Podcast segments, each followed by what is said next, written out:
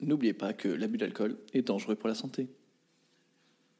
C'est vrai, Marc, non Le- Marco. Oui, non, le d'alcool, euh, Non, c'est pas bien. dangereux pour la santé. Mm.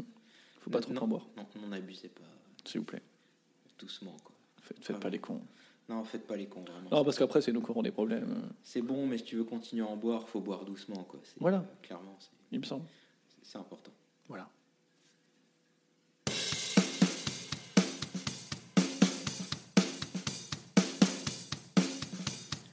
Hello, c'est Marco.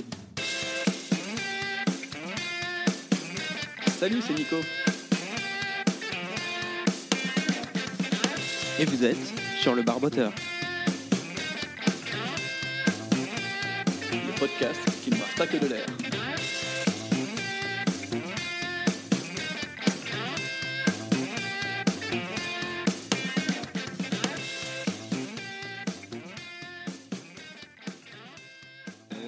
Marco, pourquoi on est là?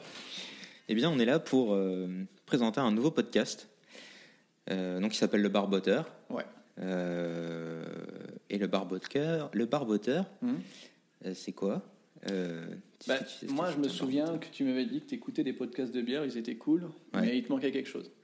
Et j'avais l'impression qu'il te manquait peut-être un peu plus de, de fun, je sais pas, ou, ou, ou je sais pas, dis-moi. Hum, alors ouais, du fun, ok. Parce Euh, qu'on est, on est de, de fun. Oui, ouais, effectivement, on est, on est vraiment plus drôle que, que la majorité. hein. Indubitablement. Indubitablement. Euh, non, l'idée, c'était de faire un, un- un podcast euh, autour de la bière, euh, de pouvoir parler de, de certains sujets qui me paraissent pas abordés dans, d'autres podcasts sur- autour de la bière. Mhm.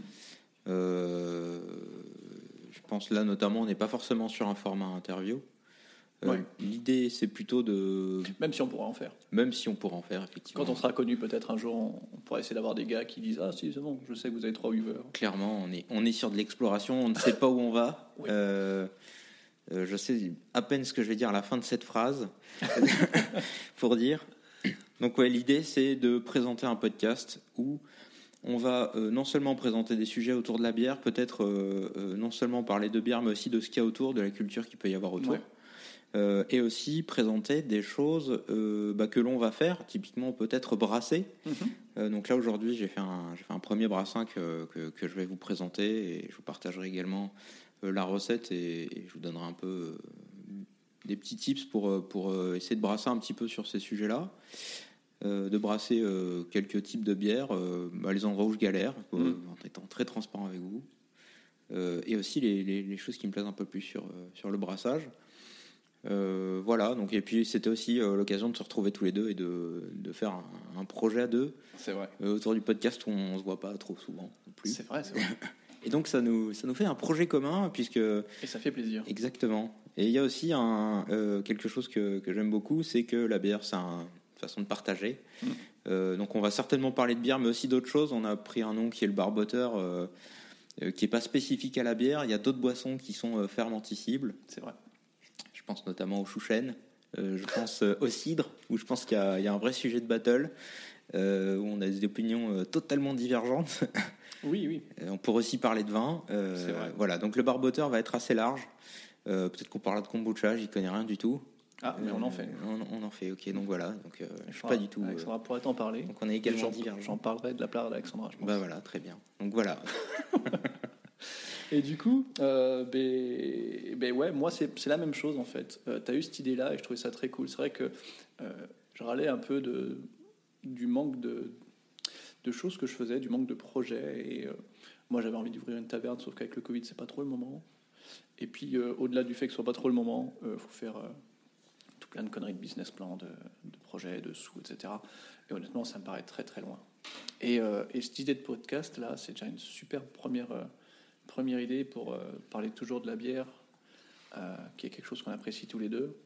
Euh, toi, c'est vrai que tu brasses, moi pas encore, mais j'aimerais bien m'y mettre. Et du coup, ce sujet m'a vraiment emballé. En plus, comme tu l'as dit, c'est vrai qu'on peut se voir, c'est cool. Juste avant, en cours, histoire de se donner bonne conscience, c'est cool aussi. Et puis, on va déguster des bonnes bières, et puis on va parler de ce qu'on aime. Un peu de tout et n'importe quoi autour de la bière, mais pas forcément que, principalement tout de même, euh, mais pas forcément que. Euh, voilà, donc c'est cool.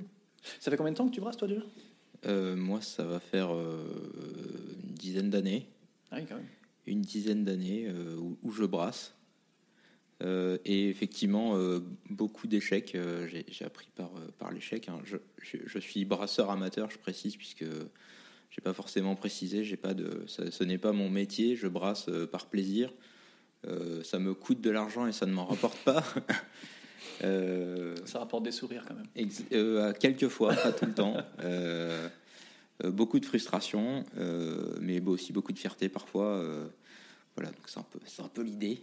Ouais, sans vouloir te jeter des fleurs, il y a, y a des bières que tu m'as fait déguster qui étaient vraiment très très réussies, que j'ai beaucoup apprécié. Et ben voilà, on en, on en est là. Et, ben, et du coup, bah, c'est une bonne excuse pour euh, déguster encore plus de tes bières et en profiter encore plus. Parce Tout que à je fait. suis un petit profiteur. Tout à fait. Petit profiteur que tu es.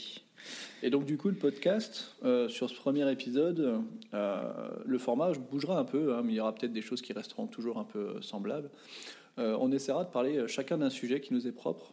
Donc là, on a triché un peu, on s'est échangé les sujets pour le premier, histoire de- d'essayer de, caler le truc. Mais à terme, on le fera peut-être pas, de, du coup, histoire que ce soit un peu plus, un peu plus la découverte et un peu plus euh, la découverte, c'est bien comme ça. Mm. Après, on a un sujet où on débat tous les deux, où euh, on expose des idées et c'est plus, euh, c'est plus un sujet ouvert en fait. hein. C'est un sujet qu'on définit tous les deux et puis on va essayer de- d'en parler euh, autant- aussi bien qu'on peut le faire. et puis si on dit des conneries, bah, bah, si- s'il y a des, des auditeurs, vous nous reprendrez. Et puis après, on va nous déguster une bière. Alors pendant toute la- tout le podcast, on va déguster une bière. Et puis Parce- après, on en parce parlera. qu'on a soif quand même. C'est vrai. Pas tout ça, mais c'est pas tout ça d'en parler, mais faut- on boit aussi. Non, parce que mine de rien, plus tu parles, plus tu déshydrates. Mm. Et du coup, une bonne bière, je pense que. Je suis pas sûr que ça réhydrate, mais ça fait du bien. Quoi. Alors, effectivement, plus tu bois, plus tu te déshydrates. Plus tu bois, plus tu te déshydrates. Bois de l'eau quand même. Oui, bah, on mettra important. un peu d'eau à côté quand même. Ouais, ouais, on- Histoire de pas dire trop, trop n'importe quoi à la fin. si possible. Non, on essaiera. Bref, après, on, on a, on a- on a la dégustation, donc on en parle.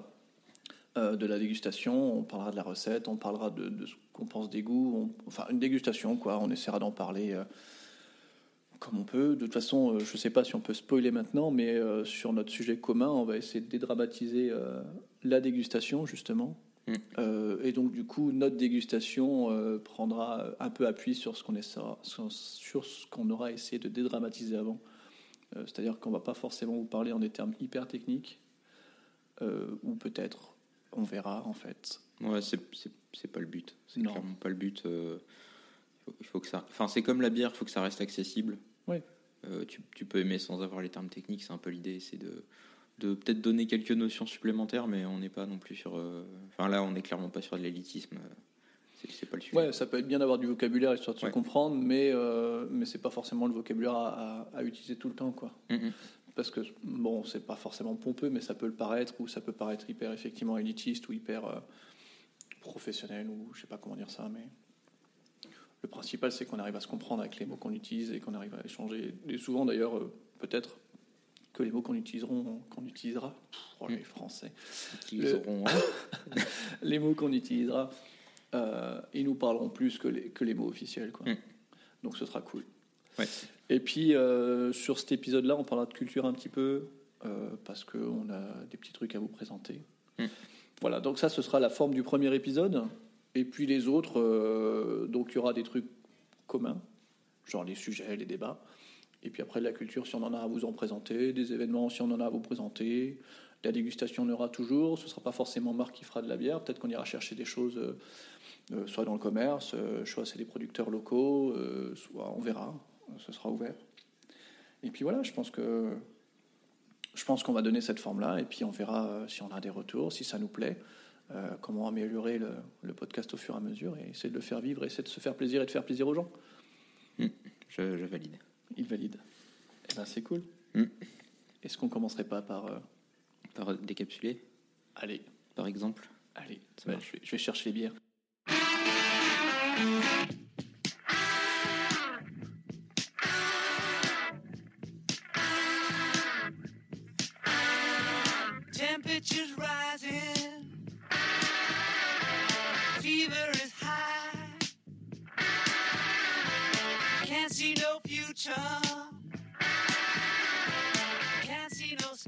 Je voulais te parler donc d'un sujet qui, qui, qui me paraissait pas évident à aborder dans un podcast, surtout euh, un podcast où je me présente comme euh, Brassam, où on va se dire bah tiens, euh, ce mec-là il va nous parler soit de bière locale, soit euh, soit de bière qu'il a fait lui. Euh, C'est peut-être vrai, je vais peut-être un peu parler de bière de, que, que j'ai faite juste après. Euh, mais je voulais euh, te parler d'une brasserie qui m'a beaucoup marqué euh, à mes débuts de dégustateur de bière, mais aussi en tant que brassam, où ça m'a franchement C'est orienté. quoi Brassam? Euh, brassam, c'est brasseur amateur. Waouh. Voilà, brasseur amateur, c'est un terme euh, franco-français. Ben, de rien, public. Voilà, première définition. Effectivement, voilà. tu as bien fait de me reprendre. Je t'en prie. Euh, donc l'idée, la brasserie dont je voulais vous parler, j'arrête le suspense, incroyable, roulement de tambour, c'est Brewdog. Wow, tout ça pour ça, mais il est fou. Brewdog, ok. Ouais, Brewdog, Brewdog, tu connais, Yes. tu Tu connais. m'as fait découvrir. Exactement. Et moi, euh, Brewdog, j'ai l'impression que j'ai une relation avec cette brasserie qui est euh, euh, entre de l'amour et de la haine. Hmm. Euh, et donc, je vais te parler de ça. Quel premier épisode de folie qui commence sur les chapeaux. Ouais, ouais, l'amour et la haine avec, avec Brewdog. Euh, je crois que je suis pas le seul. Euh, Ouais.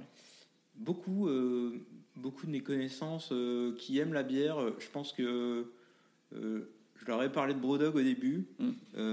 Et ça a été, je pense notamment à la Hardcore IPA. Mm. Ou quand je l'ai goûté, pour moi, ça a été.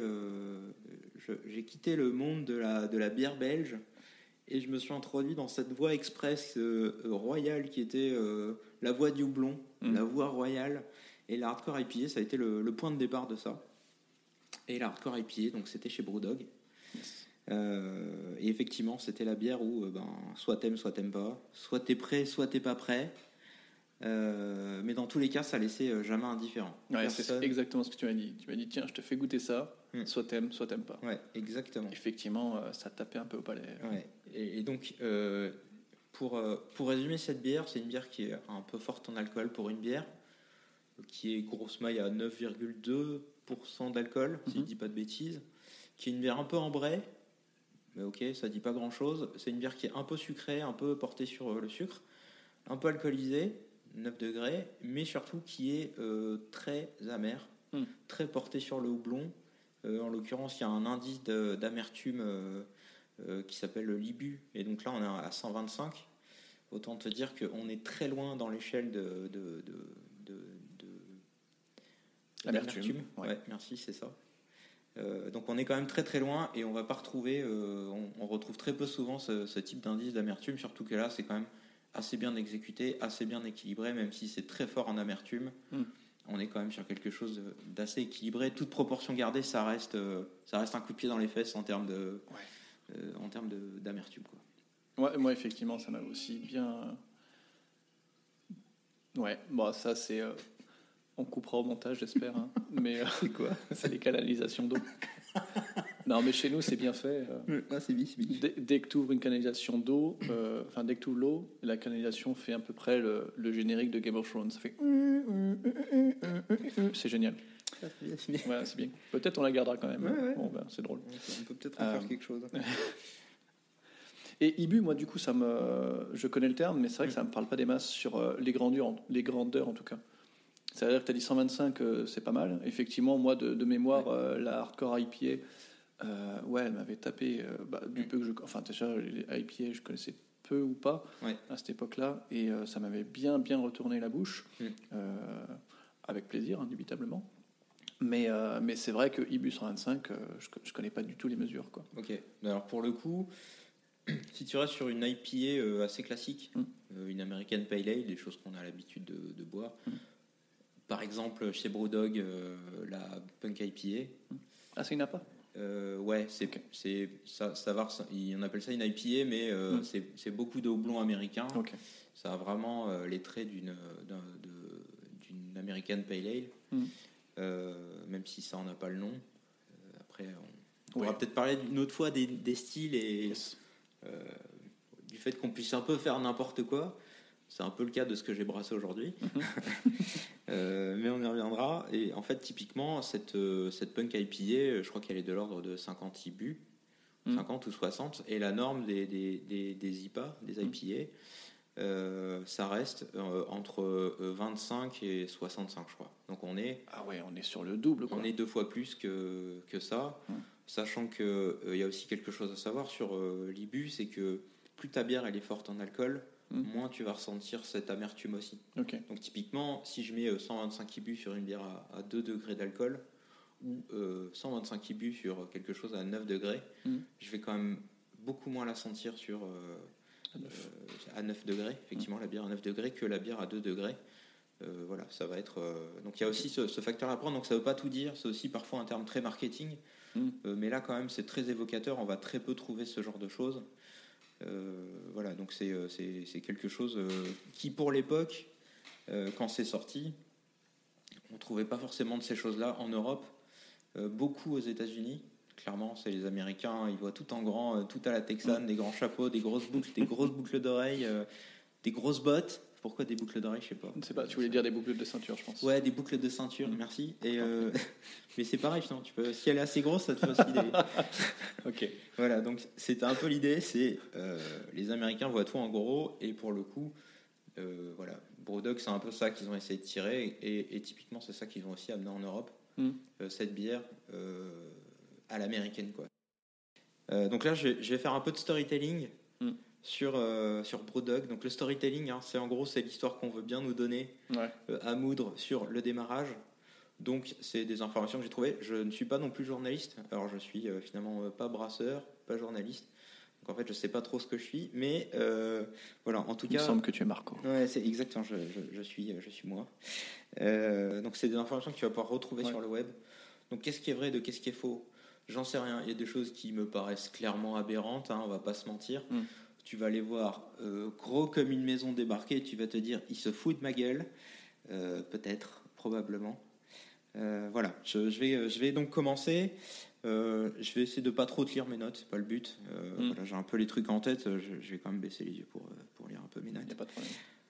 Donc Brewdog, ça a démarré en 2007 euh, et ça a été lancé par deux Écossais qui, sont, euh, qui sont originaires euh, de, de- de- Je retrouve plus le, le bled. hein. Ils s'in- Ils s'installent à Frasenburg euh, en Écosse, euh, dans le comté d'Aberdeen. Donc en gros, c'est euh, en Europe, c'est le plus grand port de pêche euh, aux fruits de mer euh, d'Europe, donc le plus grand, the, the biggest one. Euh, voilà. Euh, et donc, euh, donc il y a Martin Dickey qui est euh, donc le brasseur. Donc lui, c'est vraiment le, le- le côté euh, très technique de la chose. Euh, je vais revenir sur lui, qui a étudié donc euh, à Édimbourg, hein, et qui a fait une école spécialisée euh, là-dedans, l'université euh, d'Édimbourg. ça s'appelle le Brewing and Distilling, voilà, à, à l'université d'Édimbourg. Et puis on a James Watt, Watt comme, comme les watts, il envoie des watts. hein. C'est très, c'est très bien. Je sais pas pourquoi j'ai dit ça. Je sais pas. Non, Non, c'est des super blagues. J'arrête. Euh, et donc euh, lui, il a plutôt étudié euh, l'économie, le droit, l'économie. C'est pas très clair. On trouve un peu de tout. On sait qu'il a arrêté. Et en fait, il y a d'autres endroits où on se dit en fait il a continué, mais en fait il a pas, il a pas perduré. voilà, il a pris un job et puis ça l'a saoulé, il s'est barré. Et finalement, il est allé, il est devenu pêcheur. Ok. Voilà. On est dans le storytelling. Je ne sais pas ce qui est vrai de ce qui est faux. Pourquoi pas? Oui, C'est dans le plus grand port de pêche. Oui, oui. Euh, voilà, tu as peut-être la- la- l'attrait de la mer, euh, de l'océan, de- des crustacés, on, on comprend tout ça. Euh, donc voilà, euh, donc c'est ces deux personnes-là qui se lancent. Donc à, la- à cette époque-là, en 2007, ils ont euh, 24 ans. Les deux ont 24 Ok. ans. Euh, ils se connaissent de la fac, d'accord C'est pas des amis d'avant, euh, c'est des amis de la fac. Euh, pour la petite histoire, Martine, euh, donc Martine, c'est le brasseur. Euh, Martine le brasseur, donc la petite histoire, c'est euh, il démarre à 12 ans à brasser euh, euh, avec son père, voilà, et il découvre un peu la brasserie à 12 ans. Je sais pas comment il fait, il boit peut-être. il- On sait, ils sont écossais, donc peut-être Ouais, éventuellement, peut-être qu'on peut. peut-être Pas éventuellement trop il- raccourci, mais. il est, il est tombé dedans, voilà, il découvre aussi les houblons frais pour l'histoire. C'est quand même assez pratique vu qu'il va brasser derrière des, des American Pale Ale, découvrir le houblon, c'est bien de le faire maintenant. Euh, bon, ok, on est peut-être dans du storytelling aussi. Euh, mais surtout, euh, Martin Dickey, il y a quelque chose qui est hyper intéressant dans son parcours, c'est que euh, on connaît tous la, la punk IPA, Mhm. donc j'ai pas encore trop parlé. C'est un peu le, le porte-drapeau de, de Brewdog. C'est la bière que tu vas retrouver partout, tout le temps, même dans des petits rades. Enfin voilà, c'est vraiment la bière que tu vas retrouver partout et c'est vraiment leur porte-drapeau. Euh, et justement, Martin Dickey a travaillé avant chez Thornbridge, que tu connais peut-être. Non. Pas forcément. Ok, c'est une brasserie euh, anglaise euh, qui a créé une bière qui s'appelle Jaipur. Jaipur, que tu connais peut-être pas non plus, mais qui est une bière extrêmement connue aussi, euh, notamment au Royaume-Uni, évidemment, et qui est, euh, qui est une American Pale Ale, qui euh, est très pour trait un brouillon de ce qu'allait être la, la punk IPA chez Brewdog. Ok. Donc hyper intéressant pour le coup, c'est un marché qui n'existait pas. Euh, alors la petite histoire de l'IPA qui était des bières qui étaient faites en Angleterre pour aller dans des ports indiens, Mm. euh, on la connaît tous. Mm. Euh, le style a quand même euh, grandement disparu, il est réapparu euh, surtout euh, aux États-Unis. Et puis il est revenu par la petite porte euh, donc, euh, en Angleterre, notamment chez, euh, chez Thornbridge qui a créé la Jaipur, qui est le nom justement d'un port indien à l'image de Ah. ça, avec des houblons américains. On va retrouver notamment le, le Chinook, euh, l'Antanum, qu'on va retrouver, qui sont des marqueurs de ces deux bières-là, de la Punk IPA et la Jaipur. Et donc Martin Dickey va notamment créer là-bas, pas tout seul, c'est très flou là-dessus, mais pas tout seul, on sait qu'il va pas intervenir tout seul dessus, mais il va créer cette Jaipur euh, et va se servir de cette base-là pour créer la Punk IPA derrière, qui est aujourd'hui leur porte-drapeau. Euh, voilà, pour Martin Dickey, c'est à peu près tout ce que j'avais à dire. Euh, et pour James, on sait aujourd'hui qu'il est, enfin, qu'il était pêcheur. Mm. On n'en sait pas beaucoup plus. Cet homme est plein de mystères. Exactement, incroyable. Donc James, ouais, on se dit, ben, en fait, il aurait passé six ans à pêcher dans l'Atlantique Nord, dans le froid.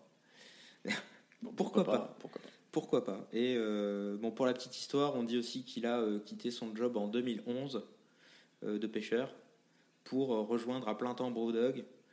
On va le voir, je ne sais pas comment il a fait, mais peut-être qu'éventuellement c'est possible. Donc pour la petite histoire, hein, ces, ces deux, ces deux personnes-là, donc Martin et James, quittent l'université, d'accord, et vont régulièrement se retrouver pour brasser ensemble dans le garage de la mère de James, euh, de Martine, pardon. Euh, et pour le coup, euh, ben, ils, vont, ils vont se mettre à brasser beaucoup d'IPA inspirés des styles américains, mais aussi des stouts.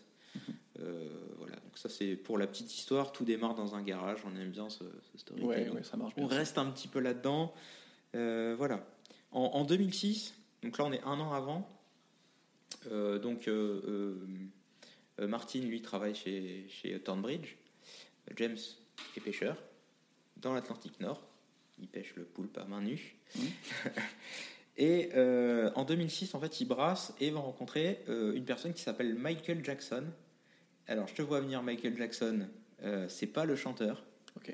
Euh, Michael Jackson, l'autre. Ma déception est grande. Je, je- je te propose un un jour autre. ou plus tard de chercher sur internet la tête que peut avoir cette personne. Ça n'a rien à voir avec Michael Jackson. En fait, Michael Jackson, c'est euh, notamment une personne qui a beaucoup œuvré dans euh, la remise à flot de la craft beer Ah, dans, dans le monde. On pourrait, dire en, on pourrait dire en Europe, mais dans le monde. Et donc, il est, euh, était euh, très euh, prolixe sur tout ce qu'il a pu écrire autour de ça. Il, il a remis au goût du jour beaucoup de choses. Et donc, ça a été quelqu'un de très influent en- dans la craft beer. Et donc, c'est aussi grâce à lui qu'aujourd'hui, on a, enfin, pas que grâce à lui, mais en tout cas, on lui donne la paternité de beaucoup de choses. Donc, Michael Jackson, donc, il rencontre cette personne-là.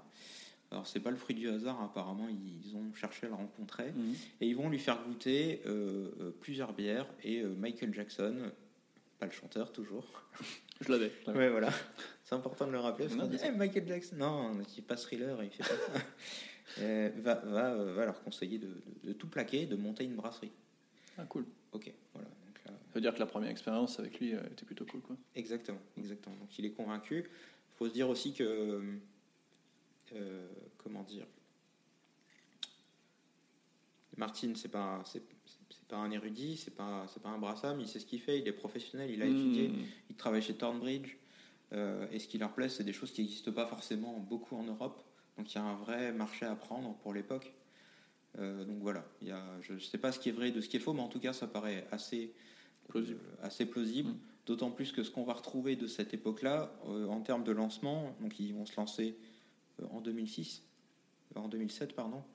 Là, on est vraiment sur du concret, c'est-à-dire que ils vont, euh, ils vont s'installer donc dans un entrepôt un peu cracra de la ville euh, à Frasenberg, donc toujours pareil, toujours dans le même coin, euh, à Aberdeen, euh, en Écosse. Euh, c'est la pointe en haut à droite, Ok. hein, grosse maille, euh, dans le nord-est donc, comme on Mm. dit euh, voilà, chez, les, chez les cartographes. Chez les gens, chez les gens savants. Voilà, par exemple. Euh, et donc, ouais, ils vont, euh, ils vont, euh, ils vont prendre leurs économies. Euh, ils vont prendre leurs économies, euh, donc euh, 30 000 livres, plus emprunter euh, 20 000 livres pour l'époque. Donc, ils vont avoir un budget total de 50 000 livres. C'est un contrôle de économies déjà. Exactement. Et euh, ils, vont, euh, ben, ils vont investir dans de l'inox. Euh, ils, vont, euh, ils vont aussi prendre, bah, pour terminer euh, leur matériel, ils vont aussi prendre quelques cuves en plastique euh, dans la jardinerie du coin parce que clairement ils ne pouvaient pas tout acheter euh, en inox avec des budgets comme ça. Euh, et puis surtout, ils retournent habiter chez leurs parents puisque. Hum, Tu fais des économies quand tu payes pas de loyer. Exactement, tout à fait, comme euh, le loyer étant ce qu'il est. Mm. Voilà. Euh, donc en, en avril 2007, le premier batch sort. Donc le premier batch, c'est la première fournée. En gros, euh, ils ont brassé leur première bière. Elle est prête. Euh, et puis, ben, en fait, les, les- les deux vont rester seuls un petit moment. Ils vont tout faire, hein, de la manutention, donc déplacer les sacs, jusqu'à nettoyer, embouteiller. Euh, voilà, donc on est, vraiment sur une. Il, démarre pas du tout de façon industrielle. Le storytelling, c'est ces deux mecs. Il y en a un qui a étudié, euh, l'autre il était pêcheur. Euh, ils ont commencé à brasser dans le garage de leur mère et ils ont monté leur brasserie. Et ils ont déjà fait la Punk IPA qui était déjà là. Ils ont Plus- rencontré le roi de la pop. Exactement. Ils ont rencontré le roi de la pop qui était Michael Jackson Mm. euh, et qui, sur un moonwalk endiablé, euh, leur a dit Lancez-vous, j'y crois à mort. C'est la bonne. Exactement. Euh, euh, voilà, donc ça c'était pour un petit peu le début. On sait aussi qu'au début c'était un petit peu dur pour vendre cette production. On se doute ils sortent de nulle part. Euh, Ouais, puis ils font des choses que personne ne boit. Exactement. Est-ce qu'il y avait une demande à part euh, la leur de se dire est-ce que à part moi euh, quelqu'un d'autre a envie de boire des trucs houblonnés Hum, hum. Peut-être pas. Surtout que c'était peut-être pas le même prix non plus. Euh, quand face à toi, tu as euh, euh, en Angleterre des, des choses où voilà, il y a, il y a quand même une, une tradition. Il y a déjà un vrai réseau de pubs qui existe, même pour l'époque. Je parle de l'époque, c'est pas très vieux, mais euh, Ouais, les, avait- les pubs anglais ou les pubs grand-bretons, c'est très, exactement. très répandu. Quoi. Exactement. Donc, euh, euh, au début, apparemment, c'est assez compliqué. On retrouve quand même sur des blogs dès, dès 2008, début 2008, euh, des critiques super bonnes de, de vrais acteurs majeurs de, de la craft beer, des gens qui sont aujourd'hui très reconnus, euh, de, de critiques de leur bière qui sont, euh, qui sont top. Quoi. Vraiment, ils, ont, ils, ont, ils vont avoir des bières, euh, donc ils vont avoir cette punk IPA qui laisse pas trop de traces parce que c'est un peu quelque chose qui est un peu mainstream. je sais pas si c'est top comme terme, mais c'est une bière qui est très accessible euh, et qui va pas forcément beaucoup se démarquer, mais qui reste quand même voilà, un- leur produit phare. Mais à côté de ça, on va retrouver la Paradox, qui va être une bière euh, un peu plus euh, euh, un peu plus travaillée, notamment barriquée.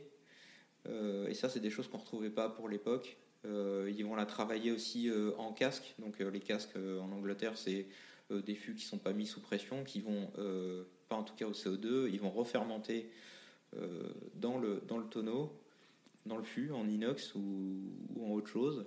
Et puis ils vont tirer peut-être parfois la manivelle pour faire venir le CO2. Euh, voilà, donc ils vont ils vont faire ce genre de choses là. Et pour le coup, les avis sont dithyrambiques là-dessus. Euh, les premières années, on va retrouver de la vraie qualité sur, euh, sur ce que va faire Brewdog. Euh, et vraiment aller attirer tous les amateurs de, de ce style-là vont, vont se tourner vers Brewdog. Donc ils sortent vraiment pas nulle part. Il y a vraiment un vrai savoir-faire dès le début de ce que eux vont produire. En 2008, donc leur deuxième année, donc on voit qu'ils brassent des choses assez intéressantes, mais ils vont aussi, et c'est ce qui va lancer leur, euh, c'est ce qui va faire qu'ils vont commencer à beaucoup décoller. Euh, c'est qu'ils vont participer à un concours d'une chaîne de supermarchés euh, du Royaume-Uni qui s'appelle Tesco. Ça fait pas rêver. Ça, non, ça fait, ça fait un peu PepsiCo, voilà. Non, mais même. Ouais, supermarché. Ouais. J'ai dit, supermarché, on est d'accord. Ça reste quand même un grand distributeur. Mm. Si je te l'avais présenté comme ça, ça serait peut-être mieux passé. Toujours est-il qu'ils sont sortis de ce concours-là.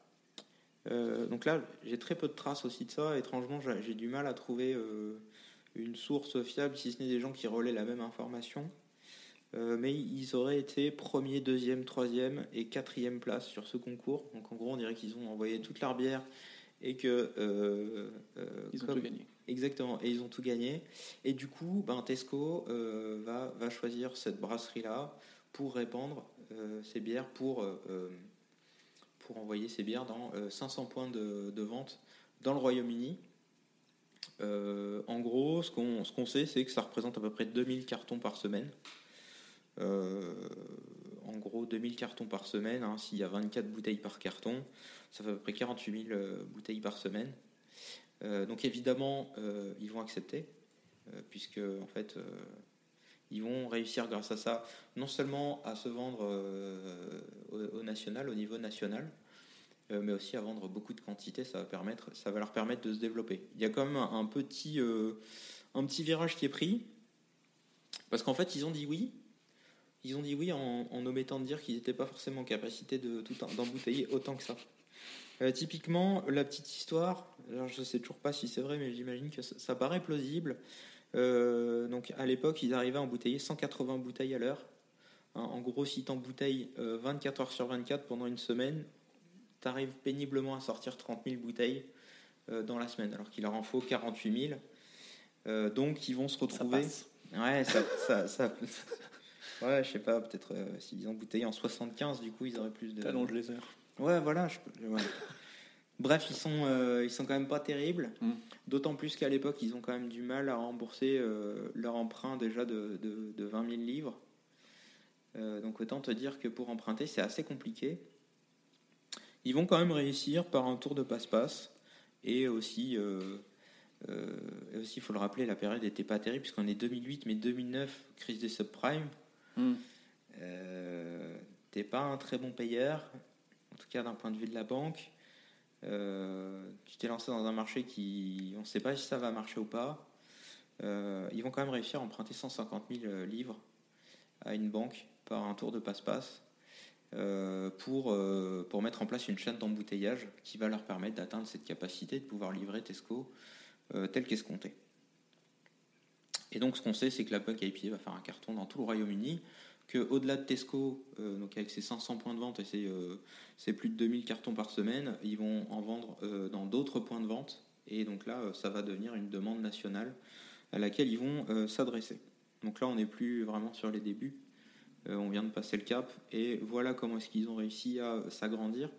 Sur un concours, donc. Exactement, sur un concours, euh, sur quand même de la qualité. Mm. On- là, on n'a pas du tout parlé de marketing.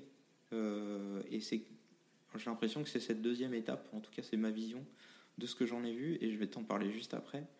Euh, mais pour le moment, on est vraiment sur de la bière qualitative. Vraiment, si tu fais des recherches sur cette époque-là, sur les avis de, de blogueurs euh, amateurs de, bière, euh, on voit que la qualité est déjà au rendez-vous, qu'ils vont faire des choses super, euh, et aussi qu'ils arrivent à adresser un marché national, et que la, la, punk IPA est, leur étendard, quoi, clairement.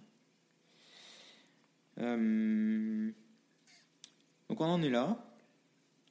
Et puis, donc en, en 2008, euh, là c'est vraiment à la frontière, c'est ok, ils ont réussi à adresser Tesco un marché national. Euh, en 2008, ils ont un coup de main assez particulier euh, d'un groupe de lobbyistes. Alors quand je dis coup de main, euh, c'est pas voulu, c'est presque l'effet euh, Streisand, Hmm. c'est-à-dire ce Portman Group, faut que je te le présente. En fait, c'est des lobbyistes qui regroupent ben, des gros acteurs du marché de l'alcool. Je pense à Bacardi, je pense à Pernod Ricard, je pense à, Asahi, Mm. Asahi. Asahi, Asa- Asahi. Mm.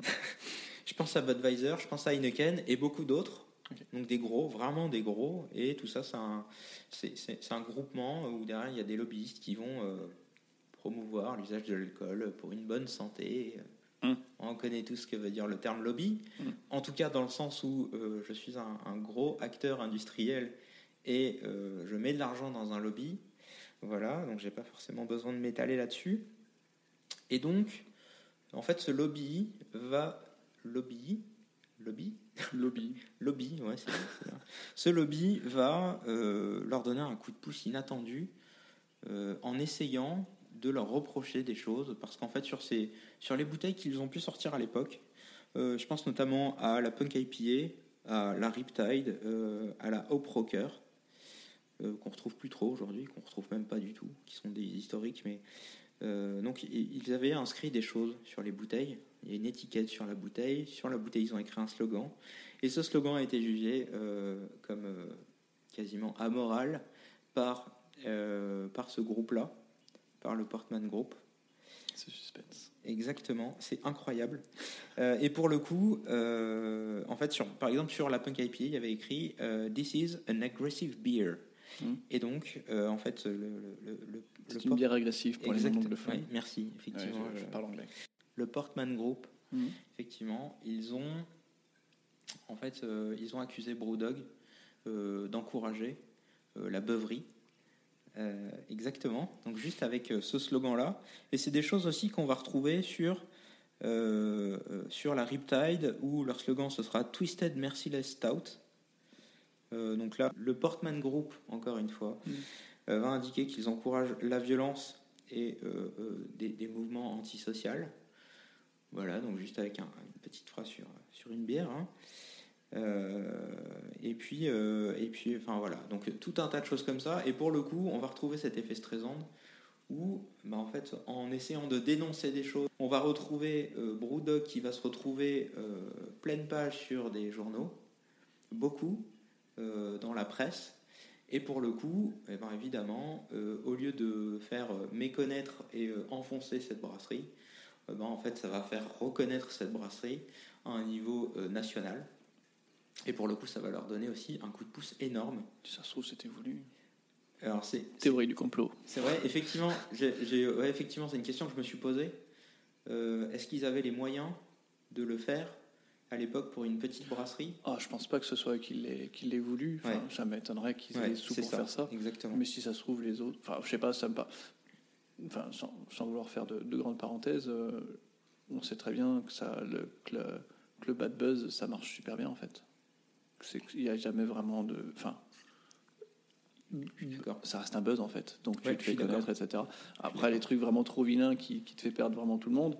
Mais là, bon, euh, Mm, sur des phrases aussi anec- enfin, anecdotiques, entre guillemets, et puis avec des Ouais. espèces d'explications euh, tirées par les cheveux, bon. Ça, ça, paraît, ça paraît tellement gros, et pourtant, Ouais. et pourtant, à l'époque, ça fait vraiment couler beaucoup d'encre. Ouais.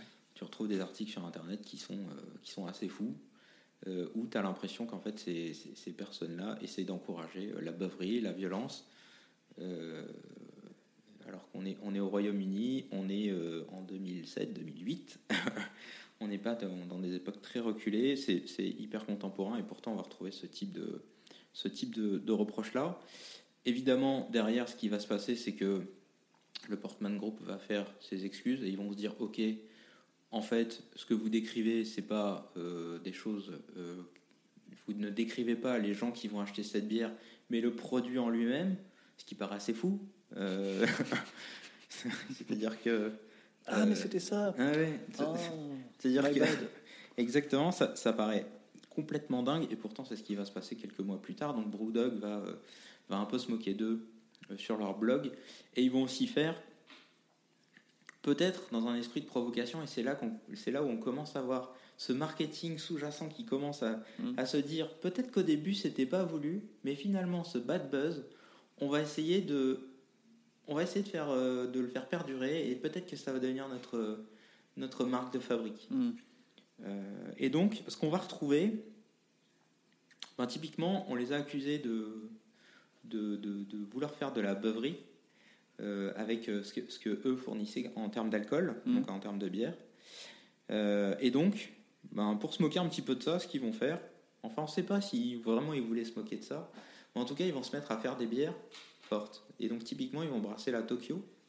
Tokyo qui est une stout Mm. euh, qui va, qui va euh, titrer à 12 degrés Hmm. Aujourd'hui, ça paraît pas super fou. Ah. Euh, mais ils vont ressortir une version à 18,2 degrés. Là, on est quand même sur quelque chose d'un peu plus sympa.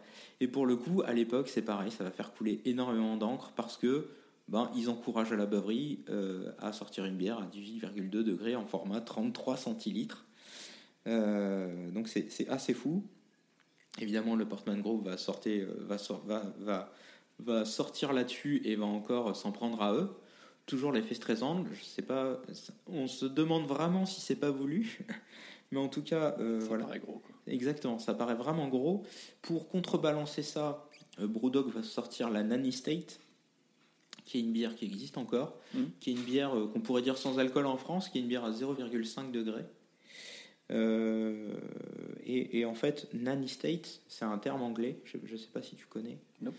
Alors, je ne le connaissais pas non plus, mais pour le coup, je me suis dit, il y a peut-être un truc derrière, et j'ai bien fait de chercher, puisqu'en fait, c'est un terme anglais qui exprime l'idée qu'un gouvernement et, et ses politiques euh, sont surprotecteurs ou interfèrent indûment avec le choix personnel.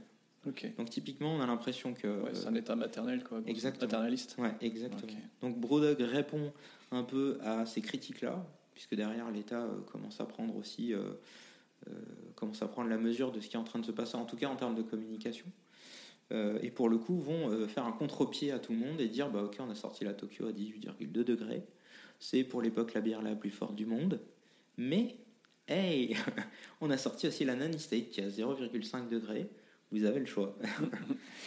Donc voilà, pour la Tokyo, Un peu provoque. Exactement, un peu provoque. Et puis derrière, on va retrouver, euh, donc le, le- le- peut-être qu'ils se sont pris au jeu aussi de faire des bières euh, toujours de plus en plus fortes. Quelque part, euh, le concours de qui c'est qui a la plus grande, on le connaît assez bien. Euh, pour le coup, on va retrouver la, la Tactical Nuclear Penguin qui, qui va titrer à 32 degrés d'alcool, donc assez fort. Donc, qui va être pour un moment la bière la plus forte du monde. Ils vont ensuite nous sortir une Sink de Bismarck, qui est une réponse euh, à des Allemands qui ont brassé la bière la plus forte du monde, qui a grosse maille euh, réussi à bah, aller plus haut que, que la Tactical Nuclear Penguin. Euh, donc je crois que je sais plus, je sais plus comment s'appelle cette bière, mais elle était à 40 degrés. Et donc Sink de Bismarck, eh ben, en fait elle est à 41 degrés. Tout ça pour dire, eh non, c'est bon, c'est encore nous. Toujours. Et puis enfin, ils vont faire une bière qui s'appelle la, la- The End of the Story, qui est à 55 degrés. Euh, et ils vont s'arrêter là sur les bières les plus fortes. Ils feront pour le moment pas plus fort que ça, ou alors c'est pas connu. Euh, mais voilà, ils vont, ils vont s'arrêter là sur ces bières-là. Et euh, The End of the Story, on la connaît. Et toi-même, tu sais, euh, c'est une bière qui vont sortir en très peu d'exemplaires Hmm. euh, 12 bouteilles euh, mises dans des animaux empaillés, Hmm. qui est assez moche. Pourquoi On ne sait pas. Est-ce qu'il y a, il y a quelque chose avec l'écureuil? Est-ce qu'il y a quelque chose à comprendre? Je ne l'ai pas compris. Mais il n'y avait pas que l'écureuil en plus, il y avait, il y avait, il y avait, deux, il y avait d'autres cadavres. Je Oui, ouais, c'est très possible. C'est très possible. Parce avait- que j'avais lu, ils avaient trouvé des cadavres d'animaux et puis ils avaient Ouais. empaillé ou je sais pas quoi, ils avaient foutu des bouteilles dedans. Exactement. Alors, à leur décharge, ce que eux disent, c'est que les animaux qu'ils ont trouvés morts devant euh, leur brasserie ou sur la route qui menait à leur brasserie, on ne sait pas. Mhm. Je dit que c'est pas toujours du meilleur goût. On est d'accord. En tout cas, ces bières se sont vendues très cher. Ça a encore fait parler d'eux. Ouais, ils voulaient du buzz encore. quoi. Exactement. Donc peut-être qu'au final, c'était ça qui était recherché. Euh, voilà. Donc ça, c'était un peu pour présenter Brodog. Donc on a vraiment sur ses débuts ces bières qui sont top pour l'époque. Je pense que personne ne, pourra dire le contraire. Derrière, on a ce, ce marketing qui commence à agacer les gens. On va retrouver sur les années 2010 et plus euh, vraiment un contre-courant qui va dire euh, Brodog, euh, ils sont sympas, mais c'est pas forcément ce qu'on cherche. Euh, en tout cas, voilà, je pense que ce, ce côté marketing va agacer. Au-delà du fait que ça les ait propulsés sur le devant de la scène, ça va aussi agacer euh, beaucoup de gens. Euh, et pour le coup, ça, ça va peut-être les desservir. En tout cas, chez, chez les, les beer geeks, quoi, les gens qui sont, qui sont passionnés, qui vont rechercher des choses. C'est- pas forcément ces personnes-là qui vont. Les auditeurs du podcast, tu veux dire? Par exemple, pas Ah, que, mais. Pas que, pas, Pas que, que. pas que, pas que. Voilà, donc moi j'en suis là. Donc là, je, je t'ai présenté les premières années parce que c'était vraiment euh, ce qui me paraissait très évocateur. Donc vraiment des super bières. Et à côté de ça, ce côté marketing un peu agaçant, où tu les vois arriver gros comme une maison, et tu te dis, est-ce que vraiment vous avez besoin de ça? Ben, Peut-être pour vendre en grande distribution, oui. en tout cas, euh, Ouais, ou alors c'est leur kiff, quoi. exactement. Je, je vais quand même un petit peu continuer. Ouais. Donc euh, aujourd'hui, euh, Brewdog, euh, ils sont toujours. Aujourd'hui, Brewdog, euh, est-ce qu'ils sont indépendants ou pas? Puisqu'en fait, une de leurs de leurs marques de fabrique aussi, c'est qu'ils auraient très bien pu se faire acheter par des grands groupes, comme ça a été le cas euh, récemment par Lagunitas qui s'est fait racheter. Ah oui. Lagunitas qu'on connaît Oui. un petit peu, voilà, c'est des bières qu'on va retrouver assez facilement aussi. Ouais. Euh, ils sont pas fait racheter. Alors, on va le voir, c'est peut-être une vue de l'esprit. Euh, Aujourd'hui, euh, Brewdog utilise un programme qui s'appelle Equity for Punks. Euh, et ce- en fait, ce programme, c'est un financement participatif euh, qu'ils ont mis en place dès 2009. C'est peut-être un peu précurseur d'ailleurs pour l'époque, faire du financement participatif. Je sais pas, je me rends pas bien compte. Je sais plus les dates. Pour de la bière, peut-être? Je sais pas. Exactement. Parce que bon, il faudrait regarder sur internet Kickstarter depuis quand ça date, mais Mm.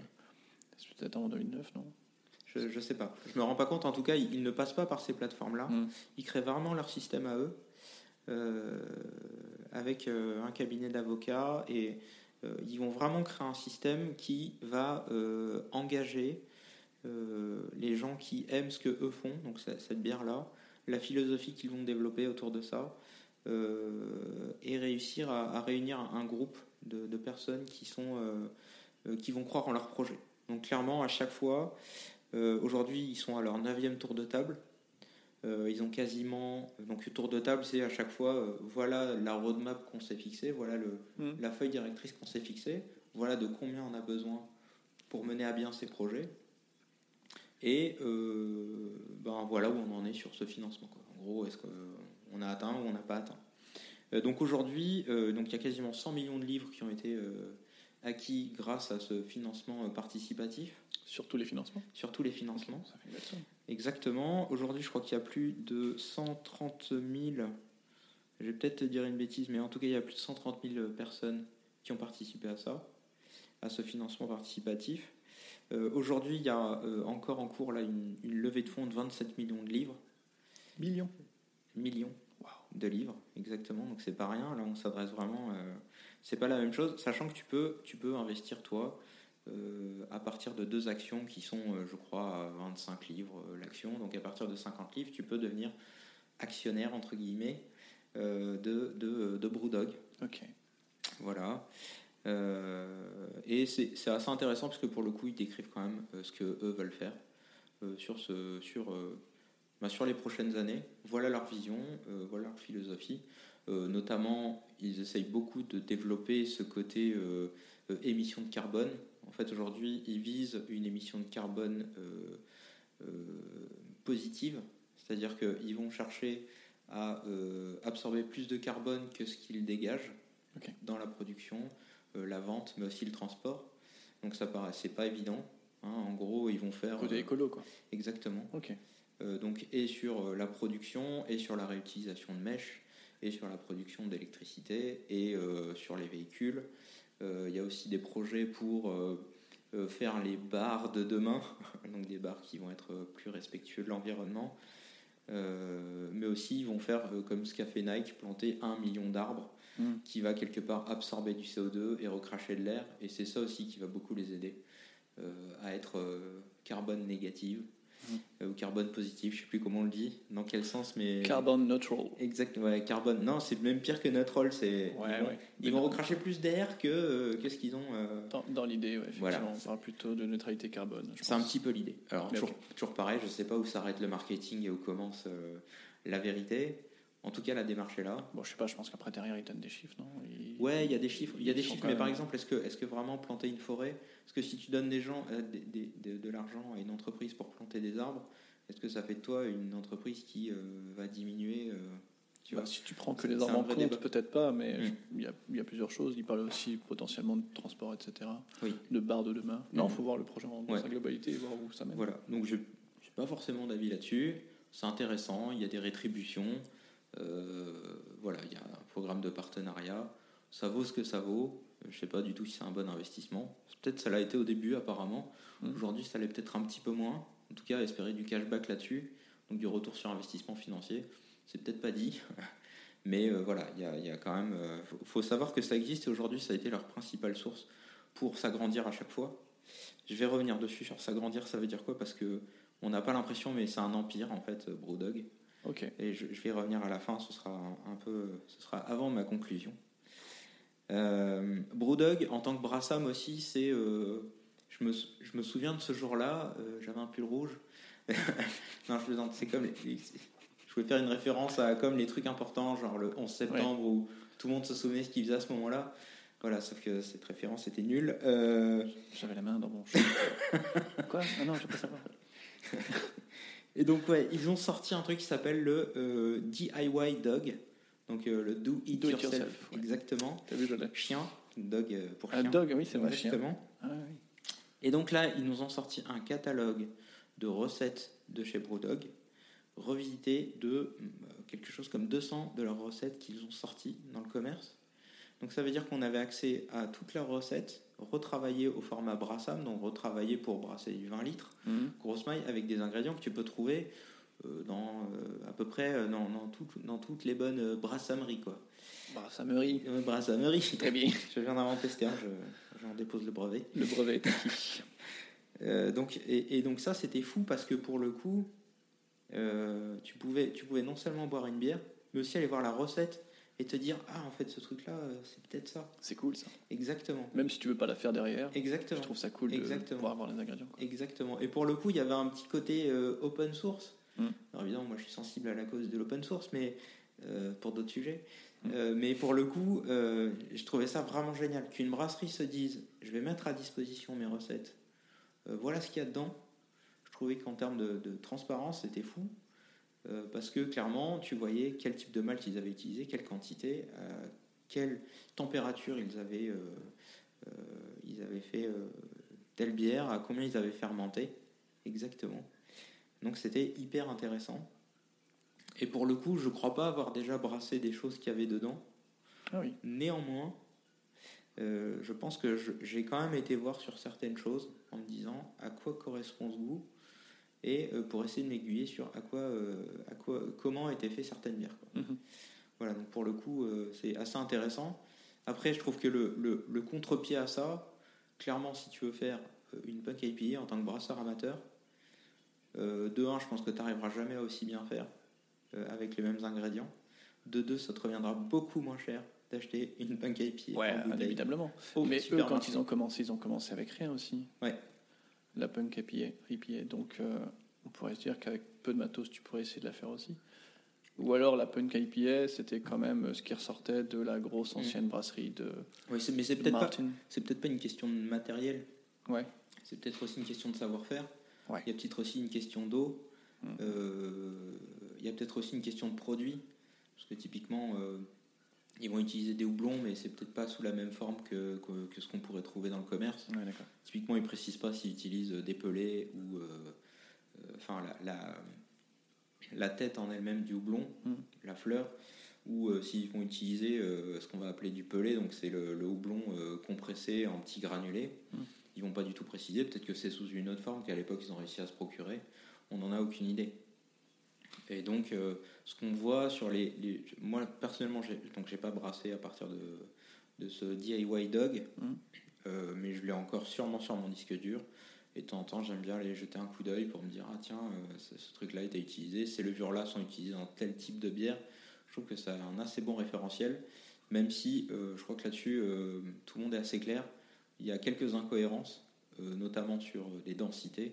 On voit que pour telle quantité de, de malt, on va jamais réussir à obtenir la densité qui est cible. Ok. D'accord. Je ne rentre pas dans les termes techniques, mais il y a quelques incohérences entre ce qu'on retrouve euh, en termes d'extraction de sucre euh, et, et les maltes qui y sont. Pareil en termes de, de houblonnage, où on va tordre un peu le truc pour euh, sortir un peu à ces choses-là. Euh, donc voilà, il y a, il y a quelques incohérences, mais on sait que le catalogue, ils sont très clairs là-dessus, c'est que le- ça a été refait pour des brassams, donc c'est pas strictement ce que eux utilisent en brasserie. C'est pas les recettes officielles, mais c'est des trucs qui se rapprochent beaucoup. Exactement. Et c'est quand même estampillé Brodog, c'est Brodog qui le présente. Mhm. Encore aujourd'hui sur son site, vous pouvez le retrouver, euh, vous tapez DIY Dog, vous allez directement tomber dessus, vous pouvez le télécharger, il n'y a rien à payer. Tu peux me tutoyer, Marc. je, je peux, tu peux aussi le tutoyer, Charles. je t'invite à le faire. Ça reste quand même intéressant. En vrai, Yes. euh, si tu as l'occasion de, Ouais, carrément. de boire une bière de ce qu'a fait Brewdog et en même temps regarder la recette et de te dire euh, hey, à quoi ça correspond tel truc, euh, ça- je trouve que c'est l'exercice est assez sympa. Mm. Une dernière chose de Brewdog euh, sur laquelle je voulais m'arrêter, euh, c'est un truc qui s'appelle euh, le Brewdog Network. Euh, donc Brewdog avait une série sur une chaîne américaine qui s'appelle Esquire Network, donc une chaîne qui n'existe plus. Qui a existé, qui n'existe plus. Donc ils ont fait trois saisons d'une série qui s'appelait Bro Dogs, séparé, Bro. Dogs. Euh, Bon, c'est des chiens, très bien. exactement. Quelle drôle d'idée. Euh, et pour le coup, c'est une série qui va euh, nous emmener euh, à visiter différentes brasseries, différentes villes ou différents coins du monde. C'est beaucoup les États-Unis en vrai. Mhm. Tu vas retrouver Miami, la Floride, l'Ohio. euh, Enfin voilà, ils vont, ils vont visiter beaucoup de brasseries comme ça où ils vont se lancer des petits défis. C'est pas toujours hyper bien scénarisé. euh, mais par contre, voilà, ça, ça va être. Tu vas retrouver toujours James et Martin, Mhm. donc les deux créateurs de Brewdog. Tu vas les retrouver, ils vont aller voir des brasseries, ils vont boire des coups, ils vont dire Ah, je sens euh, du malt, euh, du pain, j'adore l'orange. Et voilà, ils vont, et ils vont se lancer des petits défis. Euh, pour le coup, c'est des formats euh, 45 minutes. Euh, et c'est quand même assez intéressant à regarder. Si je devais t'en conseiller un, vraiment n'en regarder qu'un seul, ce serait euh, celui en Belgique Ouais, ok. où pour le coup ils vont aller voir euh, les brasseries Cantillon, euh, où euh, ils vont faire un petit peu le tour de la Belgique, où il va euh, dédrécher en slip. Euh, Enfin voilà, il y, a- il y a plein de choses comme ça qui vont être euh, super drôles. Je trouve qu'il est euh, assez bien fait. Tu passes 45 minutes assez facile et, et ça donne vraiment envie. À la fin, ils sont euh, euh, dans un bar qui s'appelle le Moder Lambic. Je, je le prononce très mal. Je suis désolé, c'est du, c'est du flamand ou je, je ne sais pas. J'ai tout compris. Ce n'est pas du breton, en tout cas, c'est certain. J'ai complètement tout compris. Enfin, je, je pense que ce n'est pas du. En fait, j'ai beaucoup d'incertitudes là-dessus. En tout cas, c'est un bar qui est spécialisé dans le lambic. Ouais. Et pour le coup, à la fin, ils vont se retrouver avec un, un six-pack, donc un, un, un- un pack de, de six bières qu'ils ont été chercher dans les différentes brasseries. Mhm. Donc, à chaque fois, ils doivent faire une activité dans cette brasserie pour gagner une bouteille d'exception de cette brasserie. Donc, des bières un peu rares. Et il y, en a certaines. Il y, en a certaines qui sont vraiment rares. Euh, je pense à la Cantillon, euh, qui a l'air assez dingue. Euh, Enfin voilà, ils, ils vont, ils vont brasser, euh, ils vont faire plein de choses, euh, attraper des moutons, enfin voilà, des choses comme ça.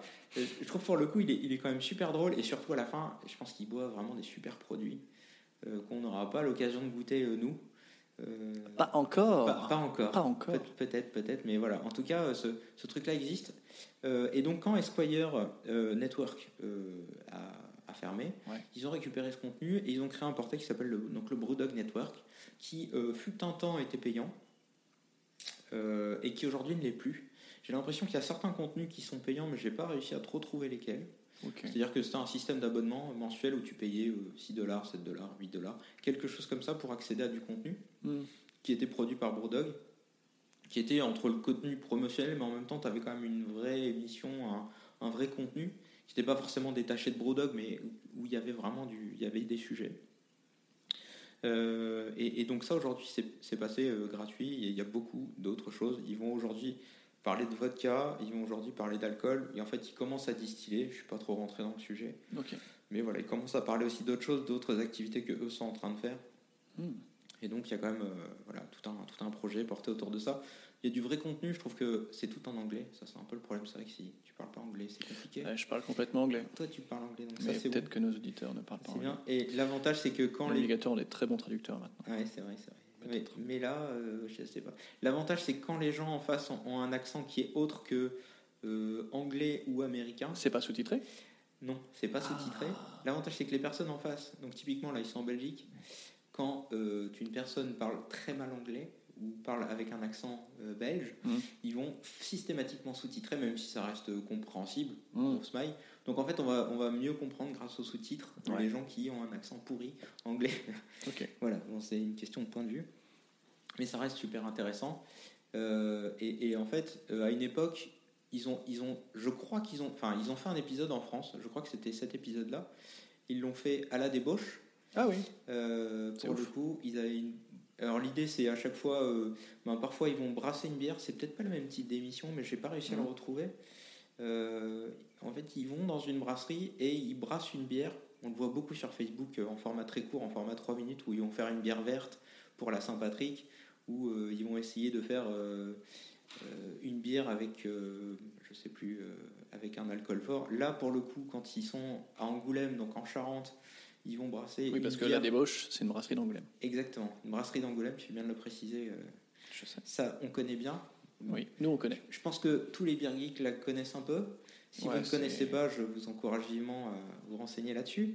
Euh, donc, ils vont brasser euh, un truc avec, euh, avec Aurélien, le brasseur de- de- d'Angoulême, le créateur de l'un des deux créateurs de, de la brasserie La Débauche. Ils vont brasser, parce qu'on s'adresse quand même à un marché américain, il faut pas déconner, à vélo, le Tour de France. Ah. Et ils vont brasser avec du pinot, du pinot des Charentes, évidemment. Voilà, et donc ils vont tourner aussi un épisode dans la brasserie où à la fin, euh, j'y étais. Hey, j'y étais, c'était trop bien. Euh, tu pouvais déguster euh, cette bière euh, qui était en tonneau et qu'ils avaient brassée. Je sais, je sais pas où est le vrai du faux, mais en tout cas, c'était rigolo de se voir aussi de l'autre côté, de l'autre côté de l'écran où je connaissais pas du tout ce que faisait Brodog en termes de contenu. Hmm. Pour le coup, c'est vrai que c'est un show qui est quand même un peu scénarisé. Euh, Le côté magique tombe un peu, mais euh, quand même le contenu réalisé à la fin est quand même de qualité. Euh, voilà, c'était euh, c'était le, le petit truc sympa de, de ce que fait Brewdog, mais je sais pas du tout ce qui est devenu cet épisode, je saurais pas du tout vous donner le lien. On retrouve des courses, dommage. des courts extraits sur, euh, sur YouTube, sur Facebook, pas forcément les formats qu'on a envie de préconiser, mais euh, voilà, ça, ça faut, faut savoir qu'il y, a eu- il y a eu un épisode comme ça en France, c'est le seul, et ça a été à la débauche. Donc c'est cool. C'est chouette. On aime bien cette brasserie. Exactement. Euh, puisque j'ai quasiment poncé toute la carte, toute la carte mémoire, je voulais juste terminer avec quelques chiffres.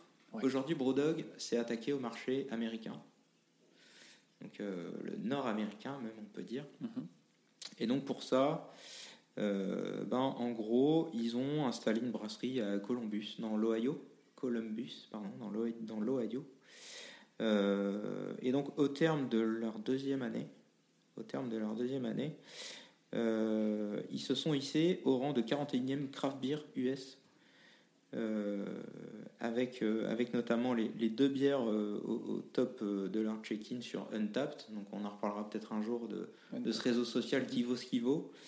Euh, mais euh, par exemple, la, la- la Punk IPA, euh, typiquement, euh, en termes de check-in, donc check-in c'est je l'ai bu, d'accord Je dis au réseau social, hey, j'ai bu une Punk IPA, c'est trop cool. Euh, elle est deuxième, Ah oui. et la LV Juice, elle est sixième. Donc si tu prends le top 10, dans le top 10, c'est, je crois, la seule marque que tu vas retrouver dans le top 10 avec deux bières euh, de, de, de leur gamme. Quoi. Et donc là, on parle sur le, le, le marché US, c'est assez fou. Euh, en termes d'installation de brasserie, donc il y a deux brasseries en Écosse, Mhm. euh, une brasserie à Berlin qui est assez récente, qui est notamment due au Brexit. Je pense que ça a un peu accéléré ce, ce côté. il Ah faut bah qu'on oui. s'installe ailleurs parce que maintenant il y a des taxes pour passer, pour passer la Manche. Euh, donc une brasserie à Columbus en Ohio, euh, aux USA, et puis une brasserie à Brisbane en Australie, puisqu'en fait ils sont également en train d'attaquer le marché australien sur lequel ils sont assez récents, mais c'est en train d'être fait. Euh, Il y a aussi une brasserie, il faut savoir, qui est en projet, notamment ça fait partie de leur levée de fonds en cours là, sur, euh, sur Equity for Punks Mhm. en France, où en fait aujourd'hui c'est le, le, le pays où ils exportent le plus. En tout cas, c'est ce qui est dit dans la brochure d'Equity for Punks. Mhm. Et donc ça expliquerait aussi pourquoi est-ce qu'ils veulent... Vive le France. Vive le France, vive le Tour de France. Euh, mais tout ce qu'ils connaissent de nous, c'est quand même le, le vélo. Oui, c'est quand même triste. Mais euh, Ah, le vélo, le pinard, la baguette. exactement. L'amour. Et donc, ce qu'ils veulent, c'est ouvrir une brasserie en France. Il y a eu, euh, il y a quelques temps, par James, donc qui est à la tête du marketing, hein, je le rappelle Ouais. toujours, euh, euh, quelque chose de, de, enfin, de, de montrer sur Twitter. Mhm. En fait, il montrait euh, un ancien garage Citroën à Lyon qui est assez connu. Ah, donc ce serait à Lyon. Ouais, sauf que depuis, ça a été retiré. Donc, assez dur de dire où est la rumeur de. Ils ont ouvert le garage. Exactement. Sachant que l'emplacement est euh, quand même très bien situé, ça doit pas rien valoir, mais à côté de ça, ils s'installent souvent. Si on prend l'exemple à Berlin, ils ont repris les installations de Stone. Euh, c'est pas des petites installations, c'est magnifique. Enfin, clairement. Bah, De toute façon, s'ils veulent s'attaquer au marché européen, euh, Mm. sans avoir à payer de taxes, etc., avec toutes les quantités qu'ils doivent faire. Ouais. J'imagine qu'il doit avoir des, des belles installations. Exactement. Donc, euh, on ne sait pas. En tout cas, on sait que c'est dans la roadmap. Et puis aussi, il parle aussi de s'installer en Asie. C'est très large, l'Asie. Mais euh, voilà, en Mhm. tout cas, ce serait, euh, ce serait en projet. Euh, en termes de quantité, aujourd'hui, je le donne juste comme ça, mais euh, ils vont brasser, et c'est les chiffres qu'on a. Je, je- je suis incapable de les, de les contre-checker, mais j'ai trouvé ça sur le Wikipédia anglais. Euh, de 220 000 hectolitres annuels. Ok. Euh, donc ça fait quand même euh, un gros paquet. hein. Ça fait, si je dis pas de bêtises, 2 millions 200 000 litres. Enfin, ça fait quand même un gros paquet de, de litres. Mise au regard de ce que fait des grosses productions comme Heineken, c'est peanuts. Euh, mais pour de la craft, c'est absolument énorme. C'est pas mal. Euh, exactement. Euh, donc là, j'ai parlé de brasserie, j'ai parlé de la quantité, Euh, mais je t'ai pas parlé de bar. Et ce qu'il faut savoir, c'est que Brewdog euh, détient au Royaume-Uni le plus grand nombre de bars craft beer. Donc c'est l'enseigne qui détient le, le- le plus de bars à son nom. Hmm. Donc si je les ai bien comptés, hein, il y a plus de 60 bars Wow. Brewdog au Royaume-Uni. Il y en a aussi 28 euh, répartis euh, sur la planète. sur la planète, En dehors du Royaume-Uni, donc. exactement en dehors du Royaume-Uni, dont deux en France, un à Paris euh, dans le Marais et un à Nice, Mhm. je ne sais pas où. Euh, Pas de marais, je pense. il, il existe, hein, il, il existe. Ok. Euh, et il y en a aussi 6 aux USA. Voilà, et actuellement, il y en aurait encore 8 de plus en projet de construction. Euh, donc voilà, dont notamment en France, hein, puisque on sait que ce sera euh, non seulement une brasserie, mais aussi une taproom. Euh, donc voilà, ce sera, ce sera certainement les deux. Euh, voilà, donc un peu euh, les, les chiffres pour Brewdog. Donc pour le coup, ça donne quand même un peu le tournis. hein, si on fait le compte, Euh, ça nous donne aujourd'hui 6 sites de production. Euh, on est- Implanté dans le monde. Exactement, implanté dans le monde, quasiment une centaine de bars dans le monde. Euh, on appelle ça quand même une belle industrie. Ouais. on, est, on, est quand même, Une belle entreprise artisanale. on est quand même pas loin, on parle aussi de 1600 salariés Ah oui. répartis dans 50 pays. En tout cas, alors, de- répartis dans 50 pays, en tout cas le produit est trouvable dans 50 pays. Mhm. Euh, et en tout, tout à l'heure, je t'ai dit 130 000 investisseurs, mais aujourd'hui, c'est plutôt 145 000 investisseurs plutôt, euh, qui sont, euh, qui sont, qui sont, qui ont promu le, le- le plan Equity for Bucks. Ok. Euh, voilà. Euh, aujourd'hui, la brasserie, elle est toujours détenue en termes de part financière. D'accord? Donc, euh, 100% du capital. D'accord? On prend 100% du capital. 25%, c'est James Watt qui l'a, qui, qui détient ces parts-là. Donc, 25%, donc un quart du capital. 22%, Martin Dickey, donc le, le brasseur. Mhm. D'accord? Euh, ensuite, on a un truc qui s'appelle le TSG Consumer Partners, qui a 22% des parts, donc autant que Martin Dickey. Mhm. Et euh, ce TSG Consumer euh, Partners est en fait euh, un, un- un groupement financier qui est rentré dans le capital, notamment pour attaquer le marché américain. Ok. Euh, voilà, donc c'est- mais il est rentré dans le capital et ne détient pas toutes les parts. Donc, Il n'est pas majoritaire. Exactement. Il n'est pas majoritaire. Euh, donc James Watt reste majoritaire là-dedans. hein, euh, et euh, notamment, si on fait la part James Watt et Martin Dickey, euh, on est à 47%. On a aussi euh, euh, d'autres membres qui sont présents à hauteur de 6%. On ne sait pas qui contient, ce que contient ce board-là.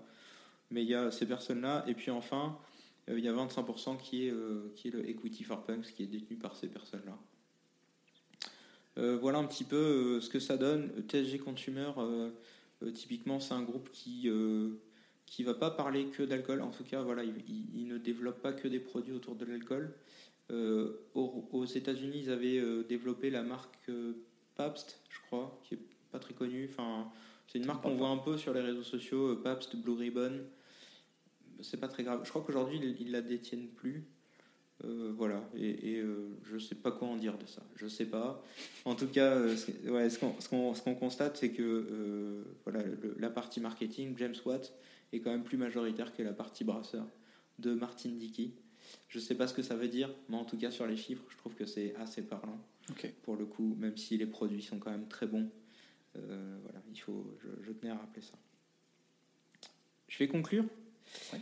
Euh, donc j'a- j'avais commencé par dire euh, amour-haine. On le Mm. voit sur les produits. euh, je suis majoritairement fan. Ça rend une IPA accessible. Ok, c'est un super produit pour qui ne connaît pas une IPA. Je suis à peu près sûr que je pourrais faire boire ça dans ma famille. Il y a des gens qui ont toujours bu des blondes assez classiques Mm. en leur disant voilà autre chose que je te propose, ça va pas t'arracher le palais, tu peux, tu peux aimer, voilà. c'est Et en même temps, ça va être trouvable dans un supermarché euh, Mm, mm, mm. globalement, quoi. Donc ça, c'est quand même chouette. Mais en fait, je crois que le problème, c'est surtout euh, tous les chiffres que je t'ai donnés. Mhm. Ça donne le tournis, quoi. C'est euh, quand je parle de craft beer, pour moi, c'est le petit producteur du coin Ouais. qui va me faire une bière, peut-être un peu toujours la même. Parfois, il y a peut-être un peu des ratés, c'est dommage.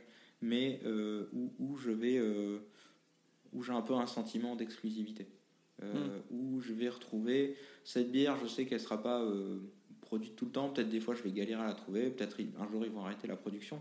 Ce qu'on retrouve un peu avec Brewdog. Mais en tout cas, je vais pas la retrouver partout tout le temps. Et surtout, une bière qui est brassée à l'autre bout de l'Europe, je vais pas forcément la retrouver dans mon supermarché. Pour le coup, je crois que c'est ça un peu qui me brise le cœur, c'est que j'aime beaucoup ce produit et en même temps, il n'est pas forcément produit à côté de chez moi. Ouais. Et le côté marketing, je suis pas sûr de l'assumer. Et en même temps, on a quand même un gros groupe face à nous qui est quand même très déployé, euh, même si encore une fois leurs produits, euh, euh, leurs produits le méritent. Mm. Je, je trouve que c'est, ça gâche un peu mon plaisir. Quoi. Voilà, Bon, un- après, il faudra voir quand ils ouvriront euh, Lyon et euh, s'ils font leur, euh, on sait leur, pas. on sait zéro. On sait zéro pas, ils- ont, ils ont aussi un. notamment, je crois qu'ils le font à Berlin, je sais pas s'ils le font sur d'autres sites, mais en fait, ils ouvrent leur brasserie à d'autres brasseurs pour qu'ils puissent brasser et se faire distribuer dans le bar. Sais pas ce que ça vaut, est-ce que c'est un coup de com? Après, je pense que c'est une bonne chose. Moi, ça Bon, m'intéresserait. de- c'est toujours sympa. Ouais, hein. voilà, je trouverais ça intéressant. Mais en voilà, moi, il y, a- il y a vraiment ce truc-là qui, qui me gâche un peu mon plaisir. Euh, et puis, il y a ce côté, euh, bah, on s'est foiré sur la com, quoi. Très souvent, on a l'impression qu'il y a ça. J'ai un exemple super récent dont je t'ai pas encore parlé. Il y avait la journée de la femme en Mm. mars dernier. Et donc, ils ont la punk IPA avec l'étiquette bleue. Et ils se sont dit, hey, pour la journée de la femme, vous savez ce qu'on va faire? On va faire la pink IPA. Rose. Ok. Et donc évidemment, Ouais. euh, Twitter s'est abattu sur eux. Et ça s'est pas bien passé, puisque faire un truc rose pour un truc pink, alors qu'à la base c'est punk, bah c'est pas bien passé en termes de com. Ouais, et puis ça fait, euh, ça fait genre les couleurs, ça fait genre les choses. euh, Ouais, exactement. jouer pour filles, jouer pour garçons. ça, Exactement. quoi, c'est pas- Donc évidemment, c'est ça. Même vu d'ici, ça paraît maladroit. Ouais. Euh, après, good buzz, bad buzz, euh, buzz quand même. Mais euh, voilà, c'est quand même assez maladroit pour le coup. J'aurais plus envie de voir Brewdog sur des blogs bières plutôt que sur des blogs actualité où euh, je trouve que ça n'a pas sa place. Quoi. Ouais, je Moi, ça, ça me gâche un peu mon plaisir. Euh, aussi, je parlais d'amour. En, en amour, tout, tout n'est pas toujours rose. hein. Je crois que, que, que ça, c'est Brewdog. Euh, j'a- J'arrive plus aujourd'hui à mettre la main sur la hardcore IPA. Euh, Mais c'est vrai que je la cherchais et je la trouve pas Ils n'en font plus. C'est pour ça que la dernière fois qu'on en parlait, j'étais en train de chercher le nom, je l'avais plus en tête. Exactement. Et donc, pour le coup, cette relation de manque, vraiment aujourd'hui, je, je serais vraiment curieux de regoûter ce truc-là, que j'ai pas goûté depuis très longtemps, vraiment. J'exagère pas. euh, euh, je, je suis, voilà, je trouve ça un peu dommage de plus pouvoir la goûter. Alors bon, euh, tant mieux. En même temps, ça va à l'encontre de ce que je disais, c'est que, Oui, c'est ce que avoir accès à tout tout le temps, J'allais te pointer du doigt. on ne peut pas. hein, il faut rester cohérent, mais en même temps, il y a quand même ce truc-là. Hmm. Euh, exactement, qui reste, euh, qui reste euh, ancré. Quoi. Je, Mm. je regoûterai bien ce truc-là. Non, tu resteras avec ton souvenir. exactement, je vais rester avec mon souvenir. Ma conclusion, parce que j'en avais une. Il y a quand même une chose. Une chose, c'est que je vais revenir sur la punk IPA, ce sera ma conclusion. Elle a quand même marqué euh, un niveau, je vais pas dire zéro, mais euh, un, étalon à ce que doit être une IPA. C'est-à-dire que très souvent, même localement, tu vas retrouver des IPA où tu vas l'acheter, tu vas la boire et tu vas être déçu parce qu'elle n'a pas ce goût de IPA euh, que devrait avoir une IPA parce que le matériel n'est pas là, parce que le savoir-faire n'est pas là, parce que les ingrédients sont pas là, euh, mais parce que c'est fait localement et qu'on peut écrire n'importe quoi sur euh, n'importe quelle bière, euh, tu vas retrouver une IPA. Et donc pour ça, quand même, je trouve qu'on doit beaucoup euh, à Brewdog. Donc pour moi, je vais rester sur ce sentiment d'amour. et non pas de haine. C'est. Euh, mais je vais rester sur ce sentiment-là parce que pour moi aujourd'hui ça reste un, un bel étalon de ce que doit être une IPA et de quel goût minimum elle doit avoir cette IPA pour que tu puisses appeler ça une IPA. Même si, euh, allez, on, on va parler un tout petit peu local. Euh, aujourd'hui, je me rabats un peu plus sur euh, l'effet papillon avec la American Pale Ale, qui est vraiment chouette. Voilà, je trouve que Brewdog a au moins permis ça, de mettre cet étalon et de dire, ok, à partir du moment où maintenant vous êtes en dessous de ça, je veux pas, je veux pas entendre le mot IPA. Et voilà pourquoi je, je garde Brewdog enfoui au fond de mon cœur. C'est cool. Voilà. Eh ben, merci.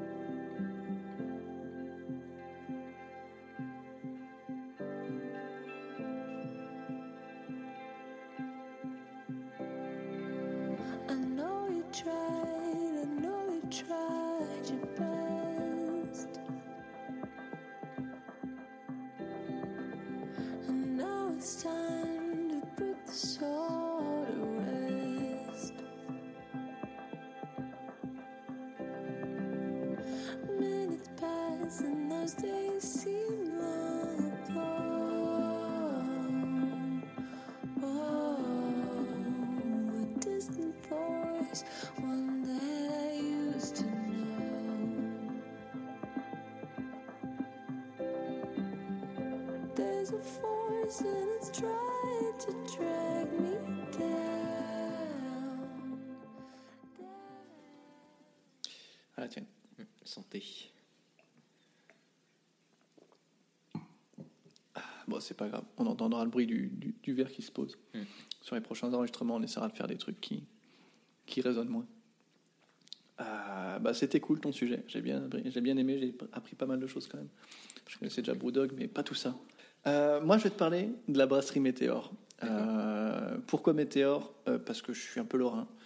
Et que Météor, c'est pas lorrain, c'est alsacien, mais c'est pas très loin. Ouais. Météor, c'est la plus vieille brasserie française, qui est toujours possédée par elle-même. Ouais, genre, j'y reviendrai plus tard. Je vais commencer par un peu d'histoire, c'est pas très grave. La brasserie a été foncée- fondée en 1640 par Jean Klein. En 1844, boum, deuxième date, elle est rachetée par la famille Mesger. C'est des brasseurs strasbourgeois. En 1888, la, famille Mesger s'allie par mariage à la famille Hague. Retient cette famille Hague, c'est la famille actuelle. C'est celle qui est toujours aux commandes de la brasserie. À l'époque, la brasserie Météor, elle s'appelle, comme beaucoup de brasseries par leurs propriétaires, elle s'appelle du coup la brasserie Mesger Hague. En 1925, et c'est là où il change de nom, il l'appelle la brasserie Météor. Euh, grosso modo, le propriétaire d'époque, un monsieur Hague, je ne sais plus lequel, il se dit Météor, ça se vend mieux, ça, ça tape mieux comme nom, ça se vend mieux, c'est plus cool. Euh, donc je l'appelle Météor. C'est la seule explication que j'ai trouvée.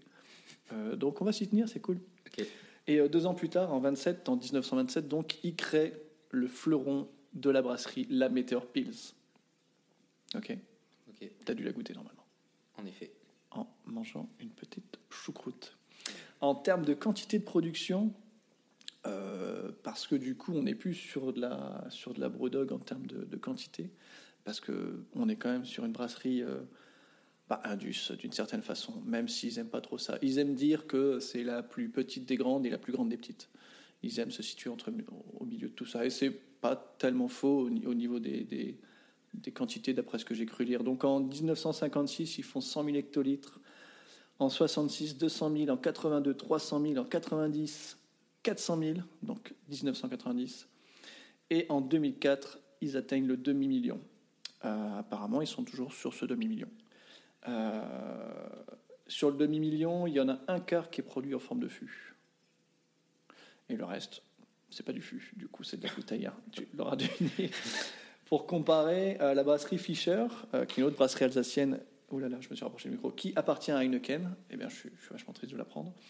Euh, eux, ils brassent 600 000, donc un poil au-dessus, hectolitres. Et pour parler du plus gros français, Cronenbourg, qui appartient à Carlsberg, on en parlait tout à l'heure en off. Je suis aussi triste. C'est la bière la plus consommée en France et ce serait la bière française la plus consommée dans le monde. Ils produisent 7 millions d'hectolitres. Et ces 7 millions, ils auraient atteints, eux, pas en 2004, mais en 1983. Donc euh, voilà. Et il y aurait, pour la petite anecdote, 1 million pour les CHR. CHR, qu'est-ce que c'est? C'est pas le Toyota, c'est les cafés, hôtels, restaurants. Il fallait venir. Ah ben, tu vois. Non, mais quand j'ai vu CHR la première fois, je fais de quoi il parle? Parce qu'il n'avait pas traduit, évidemment. Donc moi, je parlais Toyota, tu vois. Bref. On s'en La brasserie Météor, qu'est-ce que c'est? Bah, C'est une brasserie qui aime se dire, comme je le disais tout à l'heure, la plus grande des plus petites, la plus petite des plus grandes. Ça fait huit générations qu'elle est possédée euh, par la famille Hague, du coup. Euh, donc ça reste une brasserie familiale. Euh, ils n'ont jamais voulu se faire racheter et c'est plutôt cool. Donc elle est indépendante, je viens de le dire. En 48, il faut que je fasse attention à mes En 48, ils sont engagés. C'est un peu, un peu, un peu, un peu des divers ce que je te raconte. C'est pas très bien formé mon, truc. On, verra, par la suite. Euh, Je me rattraperai sur les, les épisodes prochains. Peut-être que je deviendrai meilleur. En 48, euh, ils sont engagés dans la protection de l'environnement. Je t'en parle parce que moi c'est quelque chose que j'aime bien. En 48, ils achètent un alternateur à vapeur. Ils utilisent la vapeur qui est générée par euh, leur production. Et puis, boum, ils font tourner des turbines et ils alimentent une grosse partie de leur brasserie en électricité grâce à ça. Donc, c'est plutôt cool. Euh, en 2003, ils ont investi 2 millions d'euros et non pas de dollars en- dans une station d'épuration. Comme ça, du coup, ils peuvent rejeter euh, leur eau euh, purifiée euh, dans le cours d'eau qui est à côté. Et c'est cool aussi. En 20 ans, ils ont fait des économies de 30% sur leur consommation d'eau. Donc, quand tu sais que l'eau, c'est quand même plutôt important euh, dans une brasserie, bah, 30%, c'est pas mal. Mm. Et euh, leurs déchets sont triés et valorisés. Et ils économisent. et il y a plus de 500 tonnes de CO2 qui est liquéfié et récupéré de leur formation pour être utilisé après plus tard. Tu vois, ils font du CO2 de liquide, ils le balancent, je sais pas, à des gens qui l'utilisent derrière. Ok. Bref. Donc, euh, donc c'est cool. Pour finir, en trois ans, ils ont réduit la consommation d'énergie de 15%. Je ne sais pas si c'est très intéressant de raconter tout ça. Moi, c'est les infos que j'ai trouvées. Quand je l'ai écrit, ah, ça me paraissait vachement intéressant. Ah, c'est génial. Ah, c'est trop cool. Euh, ça va vraiment être plus court, je suis en train de me rendre compte, mais c'est pas grave. Les bières de la brasserie, je vais te parler des bières de la brasserie. Euh, donc l'emblématique Meteor Pils. Mm. Euh, la Pils, c'est moi la bière avec laquelle j'ai découvert Meteor. Il faut savoir que j'ai découvert Meteor. J'ai recalculé il y a, il y a pas longtemps. Euh, ça fait déjà 10 ans quand même, donc c'est pas si récent, mais c'est pas si vieux non plus, étant donné que bah, je suis plutôt de l'Est de la France, donc j'aurais peut-être pu connaître avant. Euh, mais je l'ai découvert chez Klein d'Alsace, qui est un petit resto originaire d'Alsace qui se répand un peu partout. enfin, 5-6 restaurants en France, bref. Et ils vendent de la météore. Et donc, je trouve, moi, que ça se marie vachement bien avec la chouroute. La météore Pils. Elle fait 5 degrés, elle est euh, blonde pâle. C'est une bière ultra médaillée, pour ce que ça veut dire. Euh, la Pils, en 75, elle n'est pas pasteurisée. Donc ça, c'est cool. Tu me dis, oui, mais tu le savais déjà. Ouais. Et, euh, et le houblon, c'est du, attention, je vais essayer de te lire, du Strisselspat. Du, pardon. Du. du- C'était chiant. Du Strisselspalt. Le Strisselspalt, c'est pénible à dire, c'est un houblon historiquement produit en Alsace. Donc c'est local, mon gars. Mm. Ok? C'est le leur. Euh, eux, ils disent que, euh, parce que j'ai chopé ces, ces informations-là sur leur blog, parce qu'ils ont un blog, j'en parlerai plus tard. Eux, ils disent que c'est une bière qui se marie bien avec les fruits de mer, tout ça. Euh, moi, je trouve que ça se marie très bien avec la choucroute et les saucisses Paisley. Donc euh, voilà. Euh, pour la petite histoire, la Météor Pils, c'est une Pilsner. Et elle est créée en 1927 par Louis et Frédéric Hague, voilà, deux autres personnes plutôt vieilles. Et en 31, elle obtient l'autorisation officielle du gouvernement tchèque de s'appeler Pils. Donc j'imagine, oh tu peux siffler, hein. j'imagine que, bah, que pour s'appeler Pils, il faut demander du coup l'autorisation au gouvernement tchèque. C'est rigolo, je ne le savais pas. Voilà. Non, je savais pas non plus. Eh bien, tu vois, j'apprends, t'apprends quand même des choses. C'est fou cette histoire. Eh ouais. Euh, ensuite, euh, l'une des autres bières que je connais, c'est celle dont je te présente en premier. Après, je te parlerai des autres bières que je connais pas forcément, donc j'y viendrai pas beaucoup. Bref, la bière de la météore de printemps, qui s'appelait à l'époque la bière de mars, puisque en mars, Mm. il y a le printemps. Euh, elle fait 5,5, c'est une fermentation basse. Euh, D'ailleurs, la majorité de leurs bières, d'après ce que j'ai cru comprendre euh, sur un truc que j'ai eu plus tard, c'est de la fermentation basse. Euh, elle est très fraîche, elle est très légère. Voilà. Ok. Très fraîche, très légère. Ok. juste, juste un petit truc euh, sur les fermentations basses, fermentations hautes. Quand on parle de fermentation basse, c'est des levures qui vont fermenter à des températures Plutôt basse. plutôt basses. Et donc les, les levures, quand elles vont avoir fini leur travail, les dépôts vont avoir tendance euh, à remonter vers le haut. Et à l'inverse, pour les, les fermentations hautes, euh, donc on va fermenter à des températures plus hautes. Donc là, on est plutôt euh, de l'ordre de 20 degrés, alors qu'avant, on était plutôt vers les 10 Mhm. ou plutôt en dessous. Voilà, mais en tout cas, on n'est généralement pas au-dessus de 12. Donc il 12. faut clairement refroidir, effectivement, le 12. Euh, fermentation haute, je termine avec ça. Mm. Euh, fermentation haute, plutôt 20 degrés. Et donc, euh, pareil, quand les levures euh, vont avoir fini leur travail, en fait, les levures vont tomber sur le fond. Voilà, c'était juste pour. Ouais, et puis ça permet d'extraire des sucres différents ou des quantités de sucres différents, d'après ce que j'ai cru lire. Moi, euh, oui, aussi, enfin, ça, ça dépend vraiment beaucoup des, des souches de levure. Ouais. On va pas rentrer dans, les souches de levure, mais c'était Allez. au moins pour détailler les, Ouais, ouais. les- les deux, ça me paraît important. Parce que moi, je le fais pas. Euh, le détail. hein. Bon, j'ai mis haute et basse, c'était cool. Mais ouais, mais c'est ça. Ils ont la Windel, Windelinus blonde. Euh, ils ont aussi une ambrée, une, une rosa. Euh, Windelinus, c'est leur bière d'abbaye. euh, parce, est, parce que leur, brasserie, elle est, construite pardon, sur une ancienne abbaye. Dont je te ah non, dont je te ne tairai pas le nom parce que je l'ai noté, la Wissenburg, qui était installée au 9e siècle sur le site actuel de Météor. Donc, c'était l'ancienne abbaye qui était là. Et euh, du coup, il y avait des moines qui brassaient de la bière. Euh, ils ont ensuite la Météor de Noël. Donc, comme beaucoup de bières de Noël, c'est des bières aux épices, etc. Euh, c'est la, la dernière que j'ai goûtée d'eux. Après, leurs autres bières, finalement, je ne les connais pas. Parce que Météor, bah, finalement, on en trouve peu en dehors de l'Alsace, quoi, en fait, ou du, de l'Est de la France. On peut trouver des, des brasseries dans le coin, mais Mm. mis à part Clan Alsace qui en fait, ou mon petit truc à côté qui euh, apparemment en fait. je- on n'a pas des masses. Quoi. Ouais, on va retrouver la pile, c'est au mieux la pile, quoi. La pisse, la printemps au printemps, et puis la Noël à Noël, et puis euh, l'abbaye aussi. Je pense que c'est celle que tu retrouves, et c'est c'est bien pour ça que c'est celle que j'ai goûté. Que j'ai goûté quoi. En 2016, ils décident de lancer des bières éphémères. Euh, parce qu'ils se disent, euh, ouais, c'est cool, euh, mais déjà la bière, c'est de plus en plus à la mode, donc c'est plutôt cool. Et nous, on a envie de se faire plaisir. pourquoi est-ce qu'on ferait pas des bières nous-mêmes? Donc ils ont dit, tiens, on va faire trois bières par an. Ce sont des bières éphémères. Et puis, bah, si ça marche bien, pourquoi pas les rajouter au catalogue? Donc, et surtout, en fait, ça leur permet de te- tester de nouvelles techniques. C'est pour ça que je parlais de fermentation de base tout à l'heure. C'est qu'ils disaient, euh, dans, leur, dans, ce que j'ai lu sur Internet, que ça leur permettait de tester les fermentations hautes. Donc, c'est sûrement quelque chose qu'ils ne faisaient pas. Ça leur permet de tester aussi euh, du dry hopping. Euh, J'y reviendrai plus tard pour la définition. Euh, ça permet de tester aussi les, bières vieillies en fût, de bois, alors entre guillemets. Et, et, voilà. Et euh, du coup, dry hopping, qu'est-ce que c'est? Dry hopping ou euh, euh, infusion à froid? Infusion? Oui, si, c'est bien. Ouais, infusion à froid. Euh, c'est grosso modo quand tu mets le houblon à la fin à froid pour extraire euh, les, les huiles essentielles, le goût, tout ça, c'est ça? Exactement. Où on va pas chercher le côté amertume du houblon, mais on va plutôt chercher euh, le, le côté euh, herbacé, floral. Ouais. Euh, voilà, les, les- les goûts. Quoi. On va vraiment chercher plus les saveurs plutôt que, plutôt que le côté amertume. Et si tu ne mettais pas à froid, bah, grosso modo, comme les huiles essentielles sont très volatiles, ça resterait pas. Aussi, effectivement, c'est très volatile le houblon. Effectivement, du coup, euh, ça, ça ne reste pas très longtemps. Tu vois, j'ai appris des choses. En effet, Ah. bravo. Ah, tu vois. Je suis un petit peu fier. Euh, voilà, donc ils ont fait plusieurs recettes et je vais te décrire un peu euh, les recettes qu'ils ont faites. Euh, pareil, euh, tout ce que j'ai pu y trouver. Ils ont fait, et c'est là où je voulais chercher mes petites informations, ils ont fait une météore Hefeweizen. Hefeweizen. Hefeweizen peut-être, peut-être, parce que c'est effectivement d'origine allemande. Euh, c'est une bière de fermentation haute de type Hefeweizen. Alors Hefeweizen, c'est l'une des trois sortes de Weizenbier. Ok, c'est une bière blanche allemande, Mm. essentiellement brassée en Bavière, qui est dans le sud de l'Allemagne. Elles sont caractérisées par un, un goût un peu amer euh, et une forte teneur en gaz. Ok, c'est des bières qui, en général, euh, font 70%, 30% malt de froment, malt d'orge.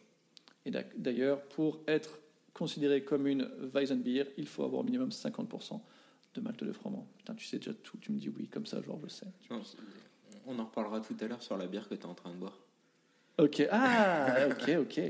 Euh, donc la bière en question, elle porte le nom euh, Hefeweiser parce qu'elle est non filtrée, parce qu'il y a trois sortes du coup. Et euh, comme elle est non filtrée, elle porte le nom de Hefeweiser, Weizen, tu le prononces mieux que moi. Euh, voilà, c'est une météore qui est trouble du coup quand elle sort et elle est titrée, et pas tirée comme je voulais le dire, à 5 degrés. Ils ont ensuite fait la météore Obstar. J'en reparle à la fin parce que c'est une bière qui est restée. Ils ont aussi fait la météore Inc. J'en reparle à la fin parce que c'est aussi une bière qui est restée dans la gamme Meteor Lab. Comme l'encre. Ink comme l'encre, exactement. Ils ont sorti la Meteor Supernova. Euh, donc, euh, ils racontent que c'est une petite blague parce que, comme Meteor, c'est un peu tombé du ciel, ils aiment bien l'astronomie, tout ça. Supernova, c'est aussi l'astronomie, tout ça. Bref.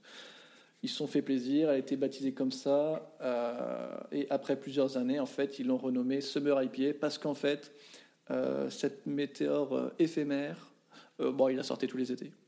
Hein, euh, parce qu'elle plaisait vachement bien. Donc, c'est plus vraiment une FMA maintenant. hein. Elle, est dans la gamme, elle n'est pas dans la gamme Meteor Lab, elle est dans la gamme normale. La Summer IPA, ils ont aussi une IPA, euh, mais je ne crois pas qu'elle ait été développée dans le cadre des, éphémères. Euh, donc, c'est une IPA, elle est dry OP, j'avais voulu inventer un terme, dry OP, voilà. Donc, infusion à froid, on a dit tout à l'heure. Au houblon cascade, et euh, c'est une base de malt d'orge de blé et de houblon Strissenspalt. C'est trop chiant à dire. Donc c'est le houblon alsacien euh, qui est à la base de la Pils.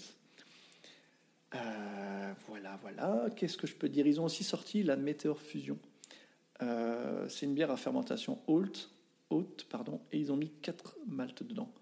Alors j'ai lu les noms des maltes. Euh, je ne sais pas si c'est ça ou pas, c'est ce que j'ai lu. Malte pâle, malte caramel, malte blé et malte brun. Ça te parle? Autant malte de blé, je veux bien, mais pâle, caramel et brun. Ouais, si, en fait, t'as as du, euh, t'as du pale, enfin, t'as du pale, Ah ouais. donc il y a un malt un peu plus foncé. Un- un- vraiment. Ouais, mais ça reste du malt d'orge du coup? Oui, ça reste du malt d'orge, mais un peu plus Oh, foncé. Euh, du malt brun, bah, typiquement, ça va être du malt qui va être encore plus torréfié. Euh, mais je pense pas qu'il soit noir. Et euh, t'avais quoi d'autre? Caramel. Caramel, bah, c'est un. Les couleurs sont assez proches finalement. Ouais, mais sauf qu'en fait, le caramel va être porté justement sur le caramel. Mhm. Ce, ce goût caramel, goût biscuit, et une couleur un peu plus, euh, un peu plus ambrée que, que ce que va faire le pale. Ok. Voilà. Ok. Et ben ils ont mis quatre, euh, quatre trucs comme ça. Et ils ont mis aussi du poivre de Madagascar et des baies de Timur. Mmh, Voilà. Et le titre à 5,9. D'accord. Donc ça, c'est des bières que tu ne trouves plus, hein, parce que Mm. c'est des éphémères, et donc euh, si tu n'es pas en Alsace ou euh, dans un coin où ils en distribuent, bah, tu peux pas les goûter. Donc en l'occurrence, je pense, je pense qu'on ne peut pas les goûter. Bref, ils ont sorti après la météore God Save the Kings. Kings, je ne sais pas le prononcer. Ça veut dire quoi en anglais? Parce que c'est une bière au coin. Eh oui, ils, sont- ils aiment bien. Euh, eux, ils n'en donnent pas la composition, du coup, ils disent juste qu'ils ont rajouté des vrais coins dedans. Et elle était non filtrée. Ok. Donc une bière aux fruits. Ils ont sorti ensuite la météore Barbe Rouge. Pourquoi Barbe Rouge? Parce qu'il y a, le sais-tu? Le, le- du houblon. euh, Barbe Rouge, oh là là, tu sais tout. Du nom du haut blanc qui est dedans, effectivement. C'est une bière de fermentation haute de type saison du nom des levures utilisées. Ça, c'est ce que j'ai lu également, je ne sais pas Le- trop. Le, le barbe rouge, plutôt breton d'ailleurs. Comme, euh, C'est vrai? exactement comme houblon, et c'est un houblon qui va donner plutôt des goûts fruits rouges, Ok. euh, goût fraise, enfin voilà, des choses comme ça, euh, c'est intéressant. Et donc, pour eux, c'est leur première bière bio. D'accord. Et ils l'ont gardée en la renommant la bière Ale bio. Mais sur l'étiquette, tu vois toujours la barbe rouge. Parce qu'ils avaient dessiné une barbe rouge. Elle est titrée à 5,5 degrés.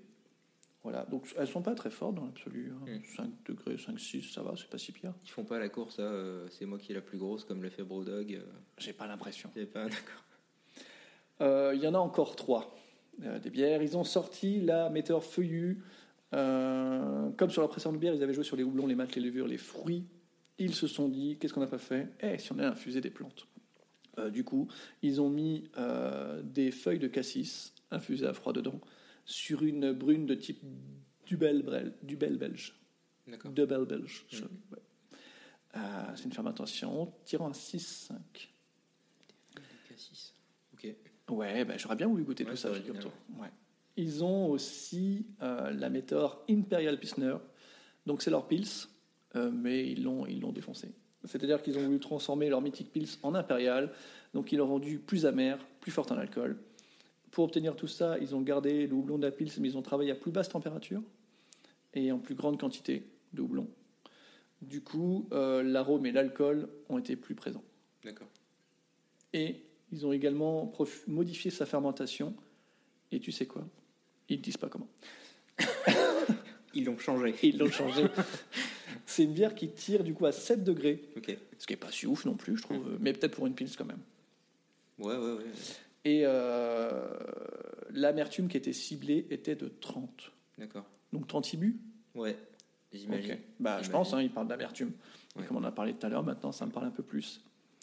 Et j'ai mis sur mon texte que je n'ai pas regardé ce que ça signifiait, mais maintenant je le sais, donc je m'en fous. Ok. Donc effectivement, c'est quand même assez bas en termes d'ibus. Ah ouais. Pour 7 degrés, c'est pas non plus. On le sent, mais. Ouais, mais après une pils, c'est pas hyper amer. Quoi. Non, c'est pas le style. Ouais. Je suis d'accord. Même si, euh, en tant qu'impérial, ils avaient voulu augmenter l'amertume et l'alcool, bon, bah, ça reste une pils plus amère, Mm. puisque la, la tradie, quoi, elle, elle doit être à combien 5, 10, 15, je sais pas. Faut regarder, c'est pas écrit sur leur boîte. Ouais, pff, une 15, je pense, une pile, C'est- beaucoup. Ouais, 10-15, quoi. Ouais, Pas beaucoup plus. Ensuite, ils ont fait la météore, la Buchesse.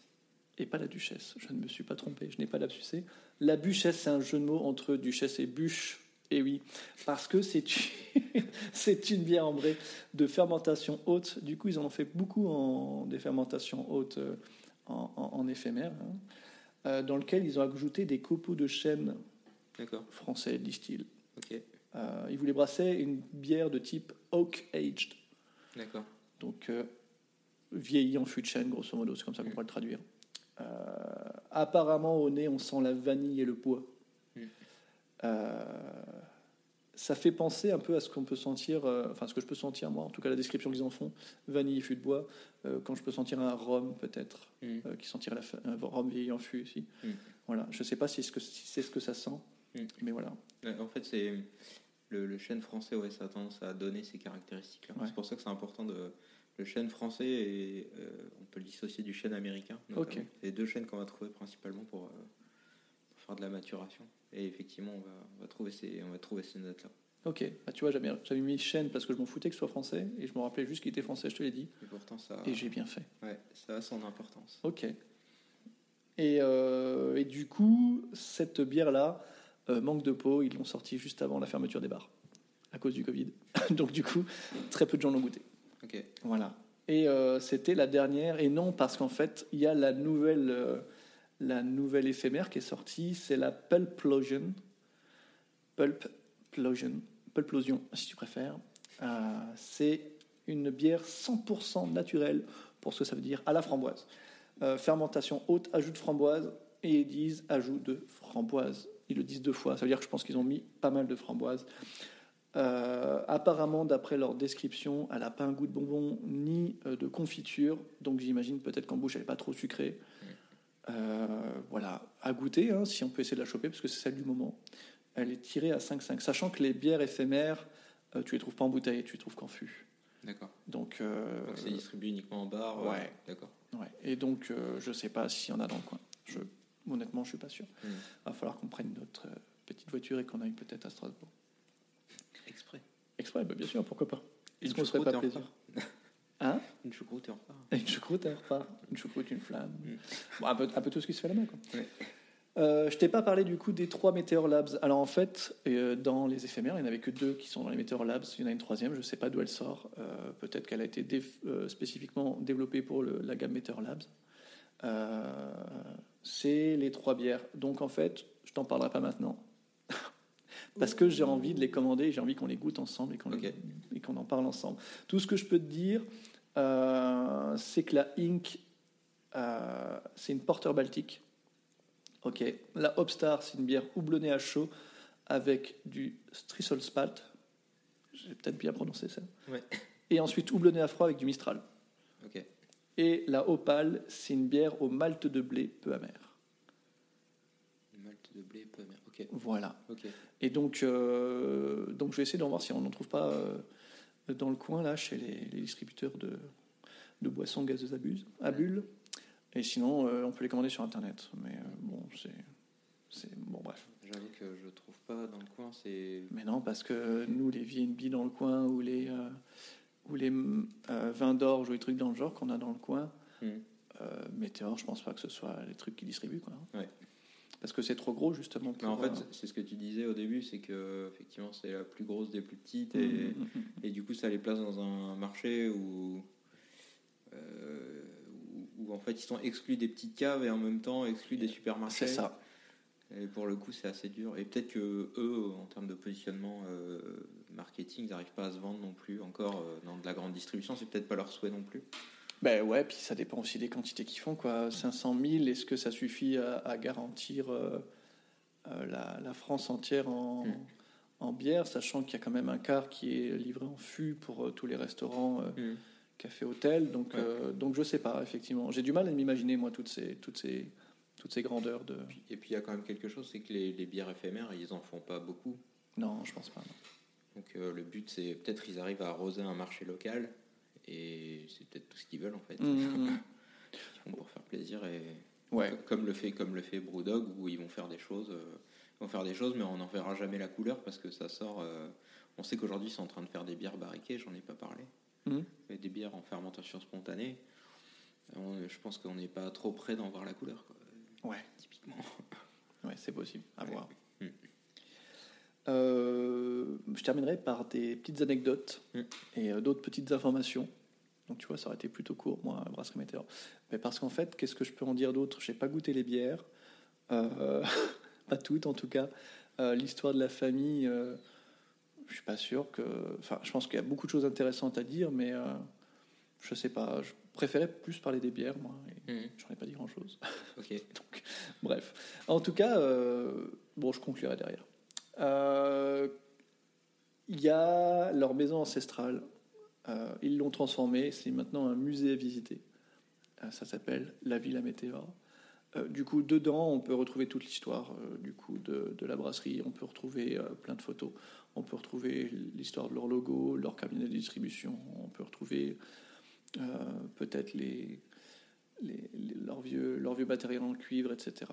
Donc je pense que c'est sympa à visiter. Euh, si un jour on est sur Strasbourg. Malencontreusement. Il y a Ok. 70% de leurs fûts et bouteilles qui sont vendus consignés, D'accord. euh, principalement en Alsace. Ils ont créé un réseau alsacien de consignés, etc. Euh, apparemment, euh, l'impact carbone serait quatre fois moindre que celui du verre perdu ou recyclable. Donc voilà, en 2019, il crée un réseau Alsace Consigne, justement, avec, avec une autre association, je crois, de, plutôt, plutôt d'écolo. Bref, en tout cas, il crée ça pour euh, encourager un peu euh, cette euh, pratique-là de la consigne, qui est effectivement, je trouve, plutôt, plutôt, plutôt bien. Quoi. Ok. La gamme Meteor Lab, donc j'aimerais te parler plus tard, elle date de 2018. Donc c'est pas si vieux. hein. C'est quelque chose qu'ils font depuis pas longtemps. De toute façon, je t'ai- bien vu, s'ils en font trois par an avec tout ce que je t'ai cité, Mm. ça pouvait pas avoir 40 ans. Euh, et du coup, s'il y a des bières éphémères qui, qui marchent bien, j'imagine que leur gamme va s'agrandir. Euh, donc ce serait plutôt cool. Mais pour, pour le coup, tu l'as dit, mais ils reprennent les, les codes de la craft beer euh, C'est ça. euh, les petits, c'est ce que va faire ton petit brasseur du coin où tous les deux mois il va te sortir, euh, C'était vraiment le but, ouais. il va te sortir une nouvelle recette et ça sert de test et euh, c'est pour se faire plaisir et en même temps si ça marche on pourra peut-être C'est mettre dans la exactement gamme, ça. euh, C'est exactement ça. donc ils reprennent ces mêmes codes là quoi. Ok. Ouais. C'est exactement ça. Petite quantité, euh, plutôt locale. Mhm. On teste des choses, on se fait plaisir. Si ça marche, tant mieux. Tout ce que tu viens de dire. En 2019, ils font des beer brunch. Ils en ont fait un à Bordeaux. Voilà, je le savais pas, je suis dégoûté. Un beer brunch. Ouais, bah grosso modo, ils viennent avec leur bière Ouais. et ils font goûter des choses. C'est-à-dire qu'ils vont faire de la bouffe et ils vont dire tiens, cette bouffe-là, elle va plutôt bien avec cette bière-là. D'accord. Ouais, du, du, du food pairing. Ouais, ouais, c'est ça. Ouais. Et euh, ils font aussi euh, des petits ateliers de Euh. Ils disent birologie, j'ai pas le terme officiel, mais birologie apparemment c'est pour les intimes, donc je vais dire birologie. Ok. Euh, donc ça a l'air d'être plutôt cool. Donc effectivement, comme tu disais, des accords euh, de mes, bières, du coup pas mes vins. Et euh, bah, j'espère qu'ils en feront, ça peut être sympa de tester, peut-être qu'on je pourrais en reparler un peu plus. En fin 2019, euh, pas de chance pour eux, ils ouvrent à Strasbourg le premier, à la première brasserie Météor, un, un restaurant qui fait évidemment à manger et qui fait aussi, ils ont tout leur bec avec toutes leurs bières, dont, euh, dont les éphémères, enfin pas toutes les éphémères, dont l'éphémère du moment. Mhm. Et euh, ils ont ouvert ça dans un ancien magasin de sport. Du coup, c'est la brasserie la plus grosse de Strasbourg. Brasserie pas qui brasse, mais qui brasserie restaurant. Quoi. Ouais. Donc, euh, donc voilà. Et euh, bah, du coup, euh, trois mois plus tard, ça ferme, Covid. Et donc, je pense qu'ils ont fait comme pas mal de restaurants, ils ont fait des fûts emportés sous forme de, de boc ou des trucs dans le genre, tu vois. D'accord. Je pense d'après ce que j'ai cru voir, ils ont survécu, donc euh, je pense qu'ils ont, ils vont rouvrir bientôt aussi. Je pense que ça va être cool. Ok. Et, euh, et donc j'aime bien moi ces initiatives-là, euh, effectivement un peu, un peu comme Brewdog, euh, toute proportion gardée. Moi j'aime bien les, brasseries qui ouvrent leur resto et qui essaient de, montrer un peu leur, leur savoir-faire avec euh, autour de la, nourriture et tout, c'est cool. Et puis après euh, au niveau de la déco, c'est cool. À Strasbourg ils ont mis l'espèce de dedans un espèce de vieux camion de distribution avec la pain, marque Météor, etc. qu'ils avaient. Il y a des photos un peu partout des, des différents euh, anciens hags. il y a aussi pareil sur des murs. Des murs de tableaux où- dessinés à la craie ou semblant euh, Mhm. tous les processus de fabrication de bière. Enfin bref, tout ce décorum que tu peux retrouver qui est assez cool, euh, que j'avais pu retrouver par exemple euh, quand j'étais sur une petite île euh, pas loin de Stockholm. J'en reparlerai un jour. euh, ouais, ouais. Je reparlerai plus tard de- un jour de cette brasserie de pas loin de Stockholm. Et, et donc voilà, moi j'aime bien tous ces trucs-là. Moi je me sens, je me sens chez moi. En plus, tu sais, bon, ils font de la bière. Bon, j'aime bien. Ils font des flammes. Bon, euh, J'aime bien. Pratino Master, j'aime bien ça. Non, mais c'est cool. Donc, euh, du coup, moi, c'est le, le genre de truc qui m'ambiance pas mal. Euh, donc, ça pourrait être cool si un jour euh, on, peut, on peut aussi, pareil, aller là-bas. Donc, ils ont ouvert ça.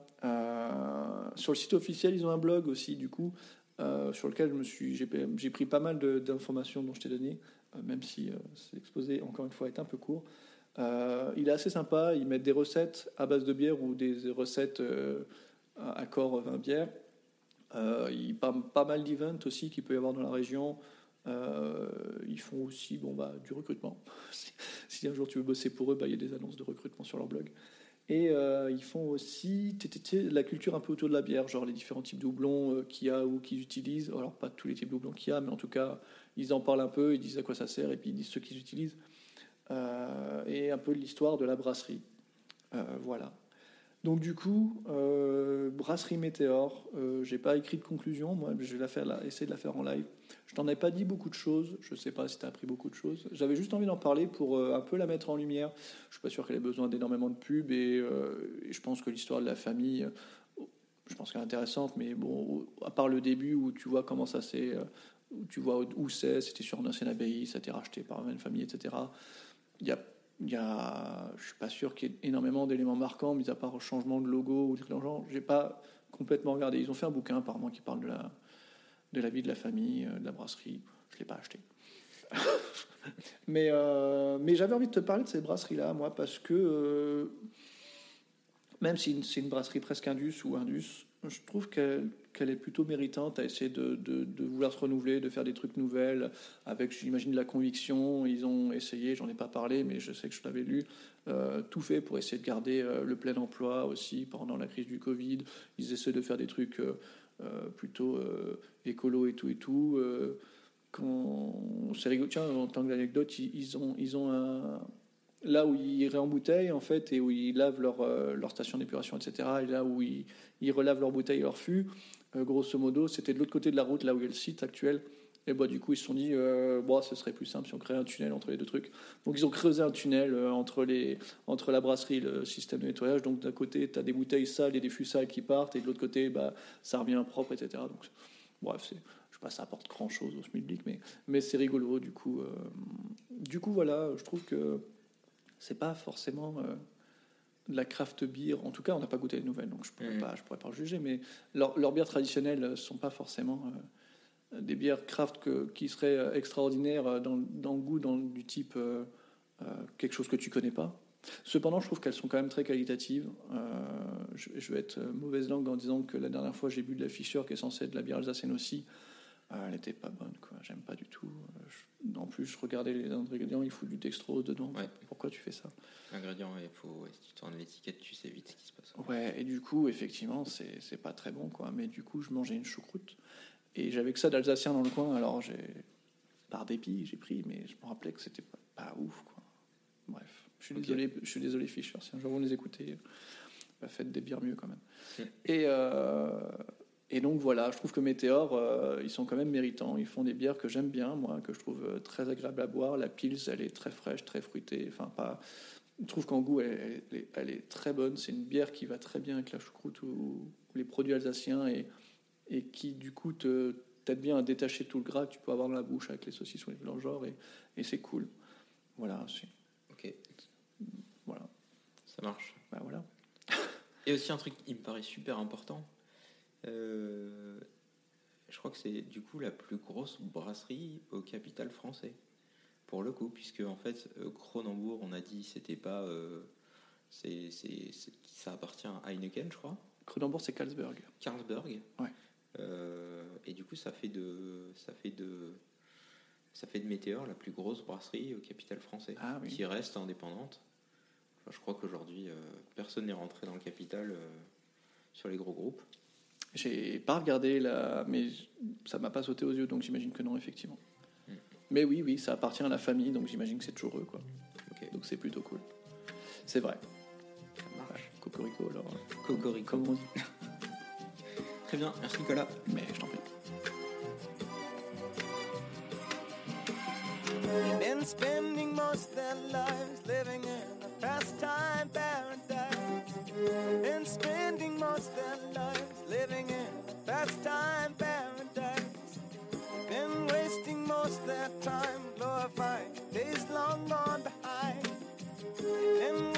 most their days in remembrance of ignorant soul dispraise. Tell me who of them will come to be? How many of them are you and me? Dissipation, gracefulation, consolation, segregation, dispensation, isolation, exploitation, mutilation, mutation, miscreation,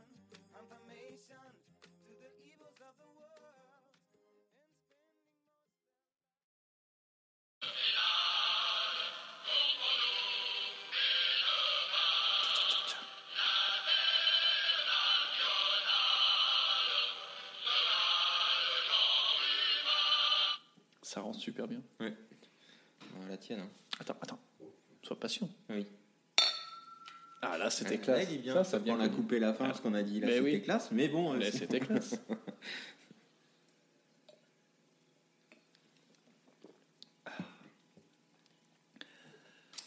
Bien. Bah, c'était bon. Mm. Euh, je tiens à revenir sur mon sujet. Pardon de m'être beaucoup excusé. Excellent. C'est super drôle. Ouais, on est, elle est bien, elle est bien. Elle est bien. Elle est bien. Bon alors, comment est-ce qu'on la déguste cette bière? Euh, Hein? très bien, ouais, je- c'est effectivement. On va, on va parler dégustation. Oui. On va parler dégustation. Euh, euh, L'idée, c'est. Je pose mon verre pour parler dégustation. On va, on va le reprendre juste après.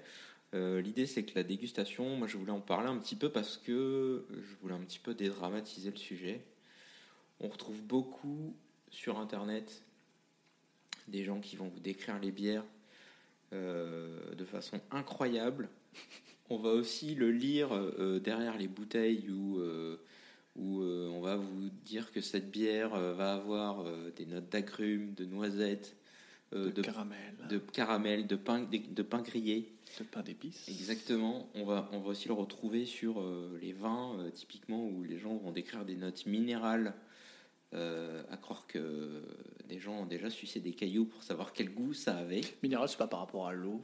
Ah, Il me semble que c'est plus ça quand les même. hein. minéraux, il y a de, y a- y a Non, mais je pense que quand ils disent que c'est minéral, oui, non, mais je pense que quand ils disent que c'est minéral, c'est plutôt aqueux. Je pense qu'il veut dire c'est plutôt léger. Enfin bref, Peut-être, peut-être. il me semble. L'idée, c'est surtout de moi ce que je, ce que je voulais euh, ce que je voulais essayer de discuter avec toi, c'était euh, de se dire finalement, euh, on a tous un, un référentiel qui n'est pas forcément commun sur la dégustation. Alors, je souris, j'avais une blague de merde à faire, mais je- Ah. j'assume pas. Tu veux la faire ou pas? Non, non, non, j'assume pas. Veux- Non, vas-y, non, on attend. On a tous quelque chose. Ah oui, en nous de. Je. Ah, merci, c'est tout pour moi. Je suis désolé. Non, mais elle est bien, elle est bien. Ah, on va la garder, on va la Je garder. sais pas. Donc, Bon. ouais. Tu, voulais parler de ça avec moi du Ouais. de dégustation parce que pour moi, l'idée, c'est de, de- de- de partir où on est sans chercher à devenir un expert. Euh, on sait tous dire euh, j'aime ou j'aime pas. Et l'idée derrière la dégustation, pour moi, c'est de se dire j'aime ou j'aime pas, et je suis capable d'aller retrouver le même style par rapport à ce que j'aime ou ce que j'aime pas. Mhm. Voilà. Donc, euh, je Mais comment tu détermines un autre style? Parlons-en, parlons-en, fait. Parlons-en. Ok. Donc la dégustation, euh, format très basique. Euh, je, te, je te présente un peu comment moi je fais. Ouais. Euh, je ne suis pas une référence du tout. Tu es ma référence, Marc. Euh, c'est bien urbain. Je ne suis pas du tout une référence, mais en tout cas, ça, ça me permet de déjà de dégrossir un peu le sujet de la dégustation.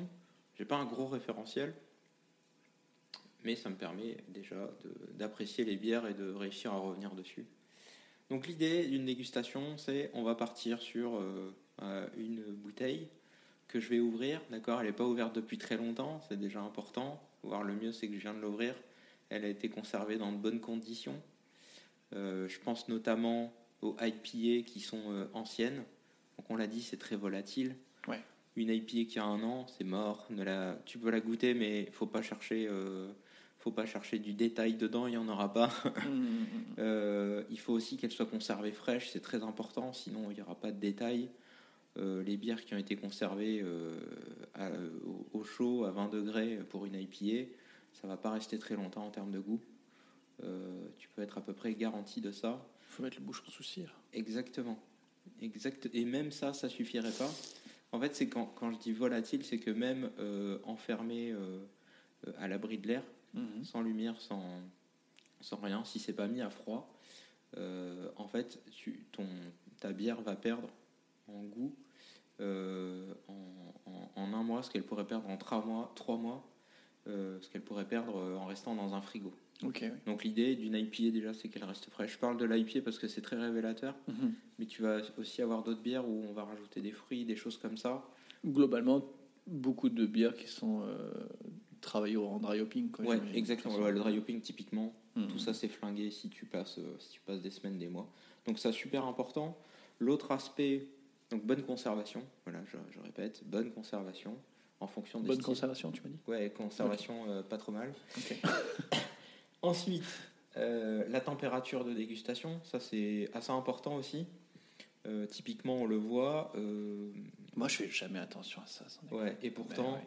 et pourtant, dans des bars, très souvent, on va retrouver des choses où ben, la bière va être à 4 degrés parce que tous leurs becs sont à 4 degrés et que il y a peut-être des choses légales dont je suis pas très expert là-dedans, mais il y a aussi cet aspect-là, c'est que euh, ils doivent servir des bières à des températures données. Mhm. Donc typiquement, ils vont vous servir une stout à 4 degrés. Une, une stout, une imperial stout à 4 degrés, c'est gâché, vaut mieux la réchauffer un peu. Mhm. Voilà, typiquement. Donc Ouais, grosso faire- modo, quand c'est froid, ça, ça anesthésie le goût. Quoi. Ouais, exactement, exactement. Donc euh, grosse maille, il n'y a, pas- y a pas vraiment euh, d'astuce là-dessus. Plus c'est fort en alcool, plus ça va tolérer euh, des, des températures hautes en dégustation. Enfin, c'est pas que ça va tolérer, c'est que ça va être conseillé. Mhm. Euh, plus c'est bas, plus il va falloir que ce soit frais. Ce qui ne veut pas dire qu'il faut les boire l'été quand même. hein.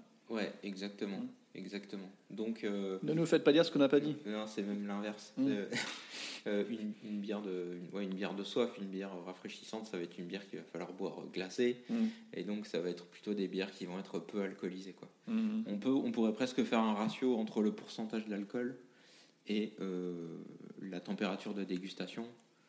Plus la température de, de- le pourcentage d'alcool est bas, plus il va falloir déguster frais. Plus euh, le pourcentage d'alcool est haut, plus il va falloir déguster haut. C'est une règle générale, ça vaut pas pour tout, ça vaut pas pour tout tout le temps. Ouais, comme tout ce qui est général. Exactement. Euh, si tu prends l'exemple des, compris. si tu prends l'exemple des vins, euh, des vins blancs, Mm. tu vas pas boire un, un vin blanc à, à 12 ou 14 degrés, c'est gâché. Il faut euh, à tout prix le mettre glacé, quoi. Il faut qu'il soit Là, très c'est frais. peut-être froid, mais froid Ouais, et frais, voilà. effectivement. Oui. Exactement. Mhm. Donc c'est pas c'est pas un exemple pour tout, mais en tout cas c'est une règle générale. Et très souvent vous allez que dans le doute, tu suis ça, il y a peu de chances que tu te trompes. quoi. exactement exactement. Euh, et dans le doute vous pouvez tester. L'idée c'est de mettre à froid directement euh, pour une stout. Mhm. Et ensuite, euh, ben, vous pouvez réchauffer comme vous le faites avec. Tu Mhm. peux réchauffer. Comme tu peux le faire avec, avec du cognac ou de l'armagnac ou autre chose où tu vas faire chauffer ton verre doucement. C'est aussi possible Ah, ça je connais bien. j'aime pour bien. trouver la bonne euh, température. Et après, c'est toujours une question de goût. Peut-être que euh, certaines personnes vont, vont adorer une stout euh, glacée, alors qu'en vrai, on la préconise euh, euh, de, à peut-être 10 degrés, Mm. 12 degrés. Peut-être que ces personnes n'aiment pas trop les stouts. ou, C'est comme les gens qui mettent du sucre sur le café. Mais mettons, mettons, mettons le, poids- le doigt sur un débat. ou pas. Hein, T'aimes le café, tu mets pas de sucre dans ton café, c'est Exactement. tout. Donc, je reviens. On a vu euh, qu'il fallait euh, qu'elle soit bien conservée. Mhm. Euh, donc typiquement que ça soit pas ouvert depuis très longtemps et qu'elle ait été conservée dans de bonnes conditions. On va la déguster à bonne température. Voilà. Et un autre aspect super important, avant ne serait-ce que de l'ouvrir, c'est le verre. Donc là aujourd'hui, j'ai choisi de t'apporter des verres qui sont très connus dans le monde de la dégustation. Je ne sais pas si tu vois sur le, le pied là, sur le côté, il y a écrit un truc. Exactement. Donc les técous. Teku. C'est un, un verre typique pour déguster de la bière, qui marche à peu près pour tous les styles. C'est vrai Exactement. Euh, donc c'est des bières que tu vas retrouver beaucoup dans des, dans des, euh, dans des bars euh, à craft beer. Mhm. Et pour le coup, alors c'est ce, ce verre-là a pour avantage d'être spécifique pour la bière, mais après ça marche très bien avec des verres qui ont euh, une base assez ample, d'accord, et puis un col refermé sur le haut. Ouais, c'est pour le nez. Moi, ce que j'ai effectivement pour mes verres à whisky, c'est très évasé, histoire Ouais. de pouvoir faire. Bon, pour le, Tout à pour le fait. whisky, c'est un peu plus Ouais. différent parce que tu fais un peu plus tourner Oui. ton, ton alcool, etc. Mhm. Et après, un, un- nez, une cheminée pour bien sentir Ouais. au nez, pour avoir les arômes, etc. C'est exactement ça. Et donc, si vous n'avez pas de técou, euh, n'achetez pas forcément de técou. Vous pouvez prendre des verres à vin qui sont évasés avec un col refermé. Vous pouvez prendre effectivement des verres à cognac, des verres à armagnac, des verres à whisky. Mhm. Euh, ça, ça marche aussi très bien. Mhm. Non, vas-y, continue. Tu. tu peux aussi prendre donc un verre euh, cognac, armagnac. ouais, Il y a tout ce qui est digestif, tu peux prendre. Ouais. Ça marche aussi assez bien. Les ballons, typiquement, c'est super chouette pour ça. Mhm. euh, pour déguster. On est vraiment sur de la dégustation, pas euh, j'ai soif, je veux boire un truc, euh, ok, on, est, on fait bien la différence. Euh, et puis, euh, et voilà, mais sinon le Teku fait super l'affaire. Euh, c'est des choses qu'on trouve sur internet, pas toujours très cher. Euh, voilà, donc c'est c'est assez bien.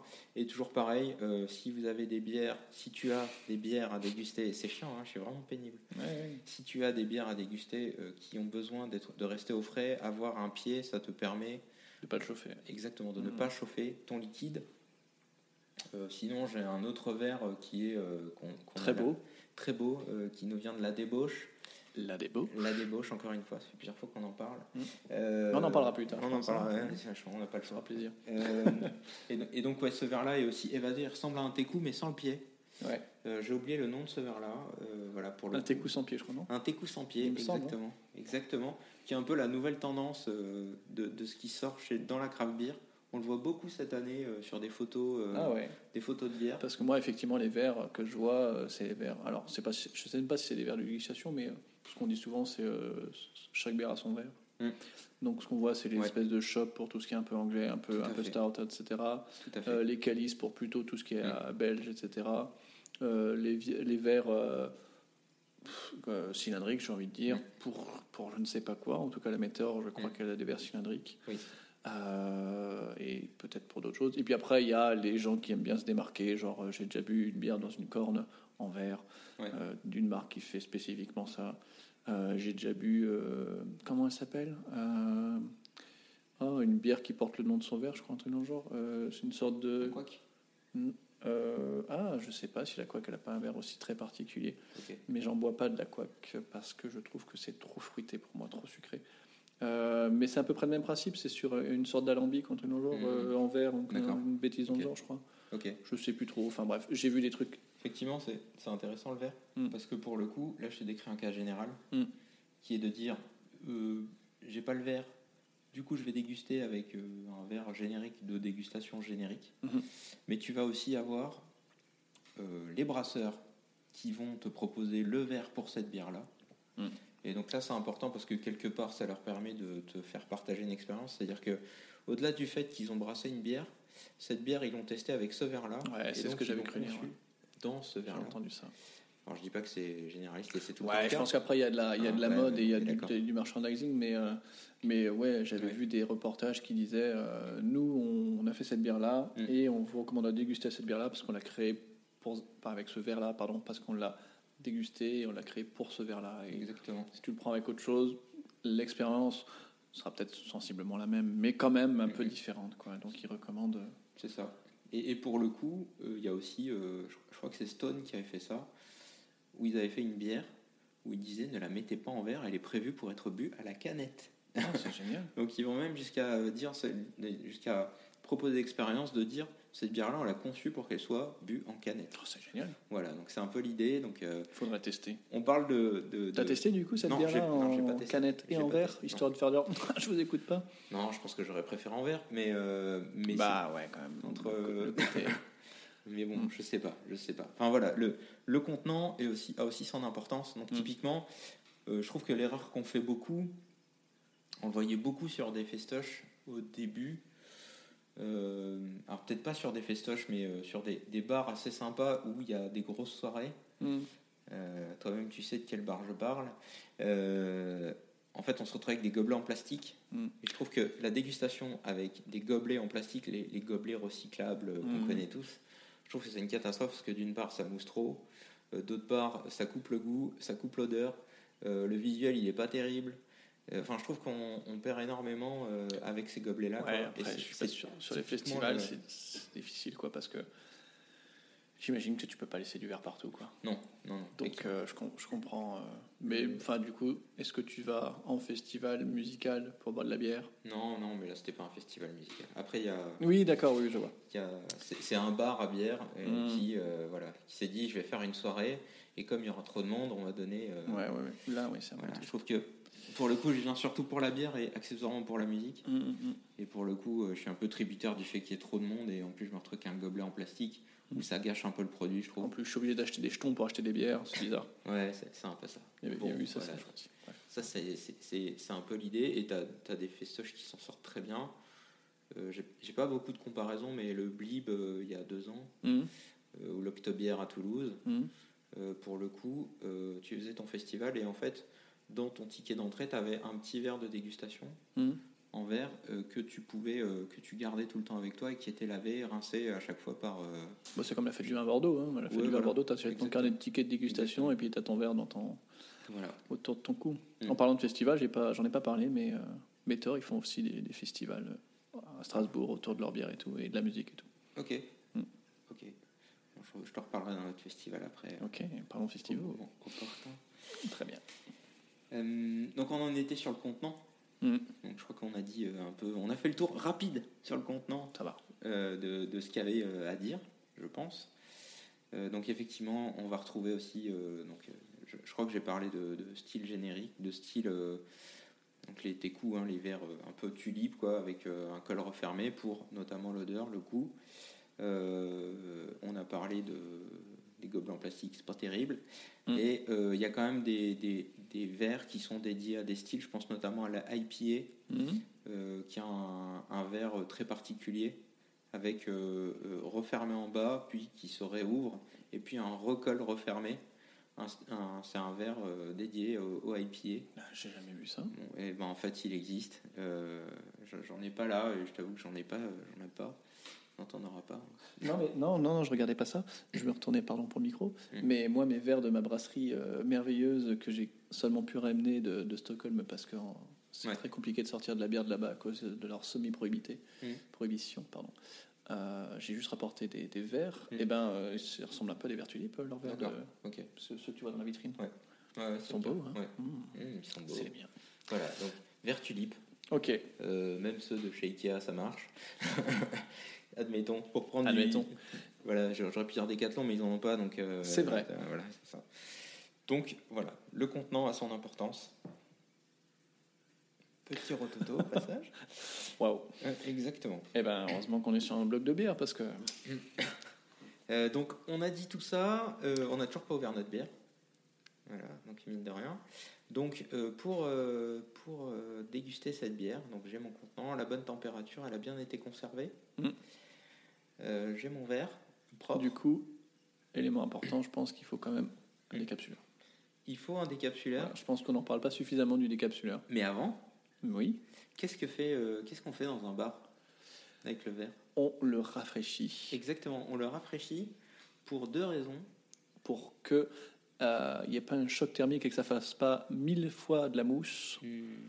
Alors ouais, effectivement, il y a cette raison de mousse. Il y a d'une part le rincer, et d'autre part, en fait, il y a euh, quand tu le rinces, ça va créer des micro, euh, des micro particules dans ton verre qui vont faire que euh, la mousse va mieux se propager dans le verre. Ok. Et typiquement, c'est pour ça que dans un verre en, en plastique, en fait, la mousse, ça va, en fait, ça va faire trop de mousse. Mm.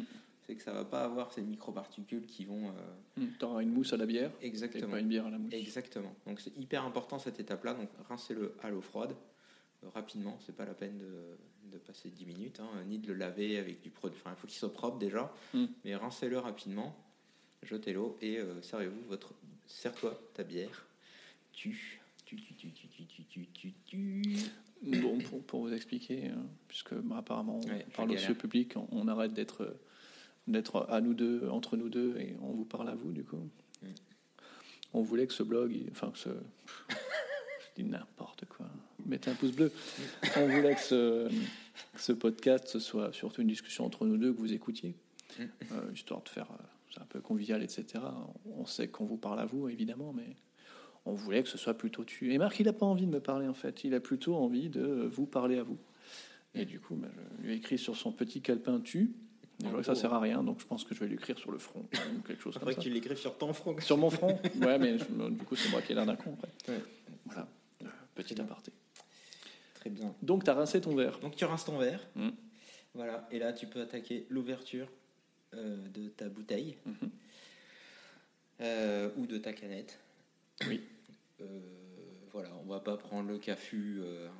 pas- admettons, on ouvre, on ouvre la canette ou Ouais, il y, a, des petits fûts de 5 litres qui, qui Ah. peuvent se faire aussi, quoi. Mais Oui, oui. admettons, tu ouvres ton récipient de bière, quoi. exactement. Tu, tu ouvres ton récipient de bière. Pas d'astuce particulière là-dessus. Jusque-là, tu ouvres. Ah, T'évites juste de secouer avant comme un Ouais, dératé. Voilà, je pense que Pas d'astuce, euh, main gauche euh, autour du goulot, euh, tenez fermement le décapsuleur. S'il est fragile, tenez plutôt. Non, on s'en fout. hein. Alors, Vous êtes grand. hein. Éventuellement, euh, tu vas pouvoir trouver plein de vidéos qui vont te dire comment décapsuler une bouteille avec un milliard de trucs. Mm. Voilà, euh, donc euh, je, je te laisse. On euh, a tous appris avec un briquet. ouais, exactement. Mm. Non, pas moi d'ailleurs. Non, moi, je me, je me défonce les doigts à chaque fois. Ah, je comprends pas les gens qui font Bon, ça. déjà, tant que tu te défonces pas les, Oui. les dents, c'est bien. Ouais, mais j'allais parler des dents. Je vois des gens aussi qui le font avec les dents. Je trouve qu'ils sont complètement fous. Ouais, exactement. Après les goûts, les couleurs. Donc, tu ouvres Mm. ta bière. Et pour la verser, cas générique, parce que effectivement, si tu regardes euh, Guinness, il y a. euh, il y a un guide détaillé Oui, de vrai. comment verser ta bière. Alors je prends le cas de Guinness, mais, Mais c'est joli, je trouve, la façon dont Un milliard, Moi, exactement.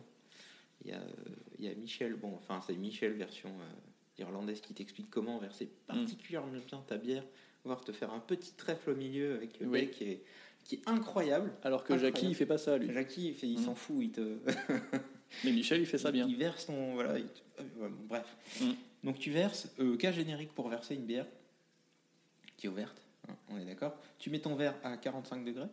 45. 45 C'est marrant parce qu'en dédramatisant, tu, quand même, tu mets quand même des trucs hyper précis. Quoi. Ouais, mais à peu près 45 degrés. Parce que Alors, moi, en l'occurrence, moi, moi, moi, le verre, je le couche presque, histoire que, histoire que le, le, le fluide divin, Ouais, ouais. euh, mais il coule, tu vois. Et après, je, je réincline mon verre Ouais. euh, un peu plus droit, histoire Mm. que derrière, il y a quand même une génération de mousse et que ce soit pas juste un liquide tout plat. C'est là où c'est dur, c'est que tu as des bières qui vont être très pétillantes et Mm. qui vont instantanément te mettre plein de mousse dans le verre et pas de bière. Mm. Ou l'inverse. Et du coup, en démarrant comme ça, c'est la position générique qui te permet de déjà doser. Alors, pas droit. Alors, si on peut donner un conseil, c'est commence pas droit parce que Mm. sinon, t'es foutu. Euh, si ça mousse trop, ben, tu peux plus rien faire en fait. Enfin, tu, tu vas attendre. Si, t'attends une demi-heure et puis après, ça, ça baisse, quoi. Voilà. Et coucher, ben, euh, coucher, la bière tombe par terre déjà, donc c'est pas le. non, Donc, entre les deux, Ah c'est le non, bon mais- compromis. Ok. Tu verses gentiment. Euh, et l'idée, c'est de ne pas remplir ton verre non plus, puisque l'idée, c'est de laisser de la place pour mettre le nez. Euh, l'idée, c'est de laisser la place pour mettre le nez pour pouvoir sentir. Mm.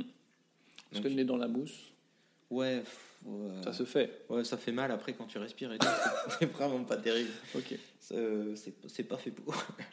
voilà. Donc là, tu t'es versé ton truc, ça mousse pas trop. euh, t'as quand même un peu de pétillance, la couleur te paraît pas bizarre. Mm. Ok, tu Tu n'as peux- pas versé le fond de ta bouteille au cas où il y a des levures encore dedans. Exact- exactement. Tu as, ton goût, euh, Merci de faire cet aparté. mais je t'en prie. On, on trouve énormément de bars où, qui euh, font un petit aparté. Mm. Un- on aurait pu faire un épisode entier là-dessus, euh, mais euh, peut-être pas. Mais sur On les est bars, prétentieux un peu. les quand même. bars qui nous font un geste ultra technique pour te verser la fin de la levure qu'il y a dans la bouteille. Pourquoi tu fais ça? C'est le geste est magnifique. Non, mais à la rigueur, qu'il y en ait une qui se dise tiens, faut mettre la levure dans ta bière. Mais on est d'accord que 99% des bouteilles de bière qui euh, sont des bières de garde en général parce qu'elles ont les levures, euh, tu ne mets pas les levures dedans. Enfin, c'est pas bon. Ben, on est on est d'accord. Ça- ça- C'est plus la même bière. En fait, la seule explication que j'ai eue à ça, Mm. au- le geste est vraiment magnifique. Vraiment, euh, j'ai vu, euh, j'ai vu des gens le faire. C'est vraiment beau, ça fait tourner le machin. Waouh. Ça, voilà. ça- moi, quand Eh, je vois vous n'avez pas l'image, mais pleurer. moi je trouve ça très beau. moi, quand je vois le verre se remplir avec le toutes les toutes les, Le euh, toutes les levures, j'ai envie de pleurer. Trouble blanc, blanc, Je me âcre, dis, j'avais une belle IPA, là, j'allais sentir tous les goûts. Et pff, oh non, c'est troublé maintenant. Ah merde. Et donc la seule explication que j'ai eue, c'est euh, ouais, mais les gens ils payent 33 centilitres, du coup ils veulent 33 centilitres. Je m'en fous. Oh, les gens sont. Ouais. C'est- Mais est-ce que c'est une vraie explication? Pas Non, je pense que la dame était de mauvaise foi. Ou le monsieur au demeurant, je ne sais Ouais. plus si c'était une dame ou un monsieur, mais il me semblait que tu m'as dit que c'était une dame cette fois-ci. Par défaut, On n'est pas sur le jugement de valeur de- Mais non. du sexe de toute façon. en effet. Mais par défaut, à moins que l'étiquette dise explicitement mets la Mets levure dans ton verre, ne, ne prends pas Non. la levure. C'est une connerie. C'est euh, la pire des choses à faire. Mm, mm. La pire des choses à faire, c'est c'est pas le but. Moi personnellement, quand je brasse et que je laisse des levures dedans, c'est pas pour que c'est pas pour le mettre dans mon verre. J'en veux pas des levures. Euh, la levure, elle est présente parce que la bouteille, elle a refermenté. Enfin, la bière, elle a refermenté en bouteille. Mm, mm. Et c'est une conséquence d'eux. C'est pas euh, l'objectif d'eux. La nuance, elle est, elle est quand même importante, quoi. Ouais, Donc, effectivement- on appelle ça du dépôt parce que c'est Ouais. du dépôt. C'est- pas forcément noble comme, euh, comme terme. C'est du dépôt, Mm. ça fait partie du truc. C'est comme ça. Effectivement, t'as pas tes 33 centilitres, t'auras auras, peut-être 30.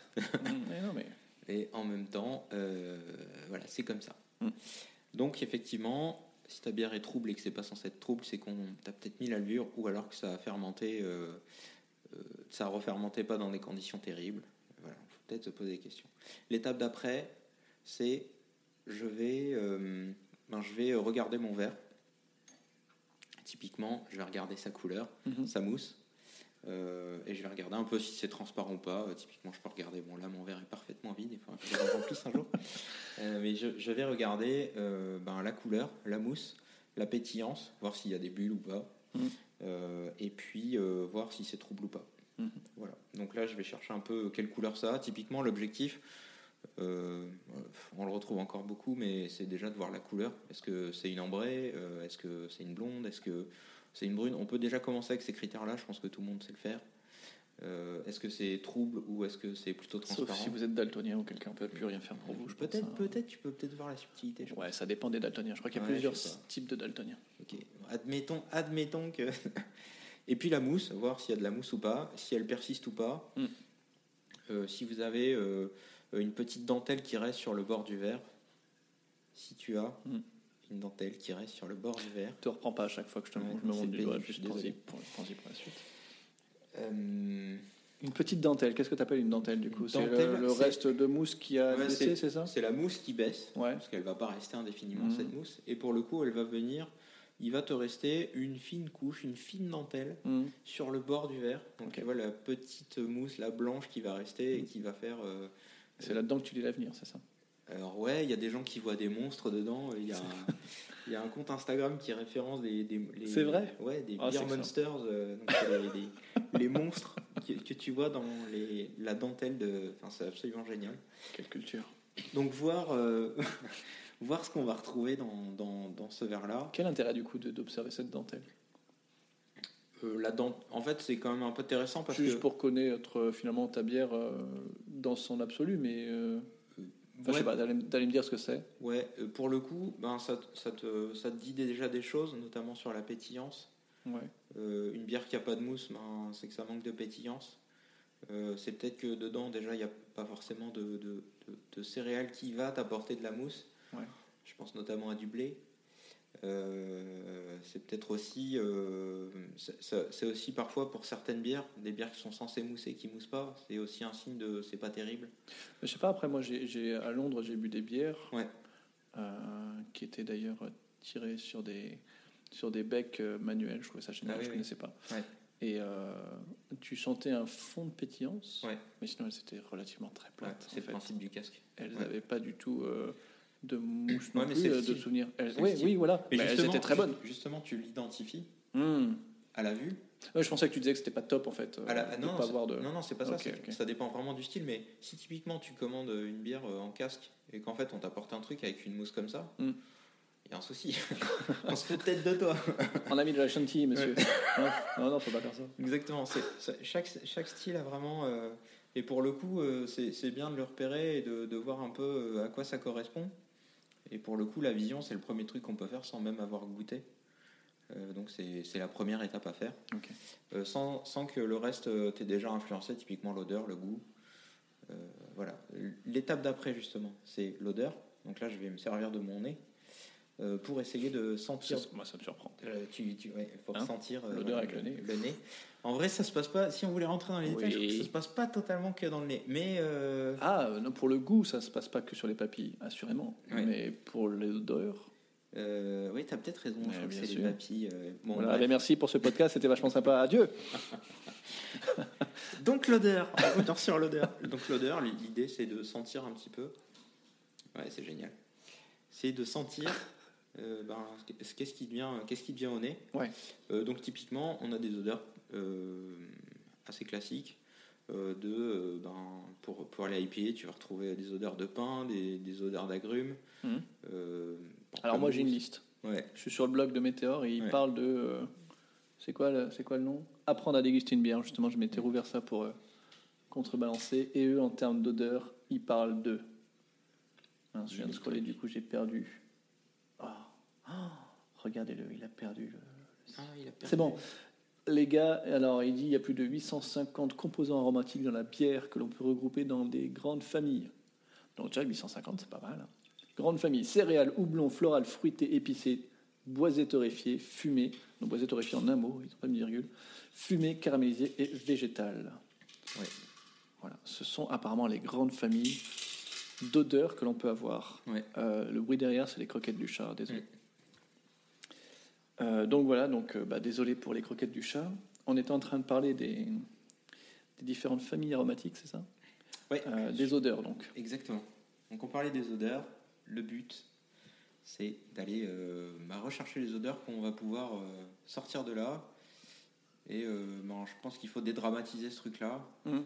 Typiquement, il faut aller chercher des odeurs qu'on connaît et pas des odeurs qu'on connaît pas. Euh, ouais, ça paraît évident dit comme ça, mais très souvent, euh, en fait, on a ce complexe de quand on écoute euh, des, des gens qui sont très habitués à faire ça. Euh, je pense sur du vin où c'est incroyable ce qu'ils arrivent à détecter. mais même sur la bière, on va retrouver sur des salons des gens qui vont être hyper bons là-dessus, à Mhm. détecter la moindre note. Le but, c'est de sentir les choses qu'on va connaître. Euh, si euh, typiquement tous les matins je mange de la mandarine et que ce truc-là, ça me rappelle la mandarine, et ben, euh, bah, c'est a- ça sent la mandarine. Ouais, c'est un de- énorme rapport aux souvenirs personnels, quoi, aux expériences personnelles. Exactement. Il y, a, il y a énormément de ça. Donc typiquement, l'idée, c'est de faire rappel à, à ce que nous, à ce que, à ce que tu, tu as en tête dans ton référentiel. Typiquement, si tu manges souvent des malabars et que pour toi ça a une odeur de malabar, et ben ça a une odeur de malabar. C'est peut-être un peu triste déjà, mais Exactement. Mais pourquoi pas Mais pourquoi pas on n'est Euh, pas là pour si- juger. Est-ce qu'on est là pour si, juger? au lieu de dire une stout, euh, Tu dis elle- une stout? Ouais, euh, j'ai une stout. Non, non, je pensais que tu allais dire si, à la place de dire une stat, tu dis une stout. Ah non, non, non. Non, Si je- mais sur Bon. une- je reviens sur mon exemple. Ouais. Il est intéressant. Si, Euh, si, euh, si au lieu de dire une stout, ça sent pas le chocolat, mais pour toi, ça sent plutôt euh, le Kit Kat, pas de problème en fait. Parce que le Kit Kat, c'est encore plus détaillé que le chocolat. Le C'est vrai, chocolat, c'est générique. Et donc pour le coup, moi je vois pas trop de problème à faire ça en fait. Tant, Non, que, tant, ça te, tant que ça te parle à toi. En fait, l'idée, je trouve que ce qui est intéressant dans, dans l'odeur, c'est que si tu le notes, cette odeur, derrière, en tout cas ça marche sur moi, si je note les odeurs que je trouve dans une bière, derrière je le relis et je vais réussir à me réimaginer. Mm. Mon cerveau va faire en sorte de rassembler ce truc-là pour que je me souvienne à peu près qu'est-ce que ça avait. C'est quelque chose de très personnel. Exactement. C'est très personnel. Parce si que je te donne coup- cette fiche à toi, Mm. peut-être ça va pas te parler en fait. Parce que du coup, l'intérêt aussi, quand même, j'imagine, de, de décrire ces bières-là avec des, des- des notes d'odeur, des notes d'arôme, des notes de, de ça. Bon, autant il y a des choses où on peut, peut se tromper, ou en tout cas le, le- le langage est assez commun, universel, genre euh, bah, la densité de la mousse, euh, etc., etc. Pour Ouais. tout ce qui est odeur euh, et arôme, c'est très lié au souvenir. Et euh, si tu me dis que ça a une odeur de, de Kit Kat, Mm. moi ça va peut-être pas me parler, quoi. Alors que si Ouais. tu me dis que ça a une odeur de chocolat, Ouais. peut-être que le, le lexique sera plus, commun entre nous deux, quoi. Mm, mm. C'est peut-être aussi à ça que ça sert, non? Ouais, c'est ça. Mm. C'est ça. Effectivement, c'est ce que tu vas retrouver derrière une bouteille. On va pas dire ça goûte Kit Kat. Mm. L'exemple est peut-être- pas terrible. mais Non, non, non, l'exemple était bon, mais euh, Et c'est juste pour contrebalancer. C'est l'idée. C'est que Mm. quand on va. Tu vois, tout à l'heure, tu disais euh, sur le site de, Météor, de Météor, merci. le blog. Justement, brasserie-météor.fr. on va te dire, on n'est pas payé pour ça. Euh, L'idée, c'est effectivement, il faut le vendre à des gens et du coup, on va essayer de leur schématiser un peu ce à quoi ça doit avoir goût. Euh, mais euh, j'aime pas trop faire l'inverse, qui est de dire, je lis l'étiquette et ensuite j'essaye de goûter, parce que pour le coup, euh, ça- en fait, ça m'influence beaucoup. pas ouais, que ça t'influence. ça m'influence beaucoup trop. Et voir, je peux être déçu parce que je vais me dire, ah tiens, Mirabelle, Mm. et je sens pas du tout la Mirabelle. Quoi. Ah, cherche. Tu parles de Mirabelle, hein, Laura. Ouais.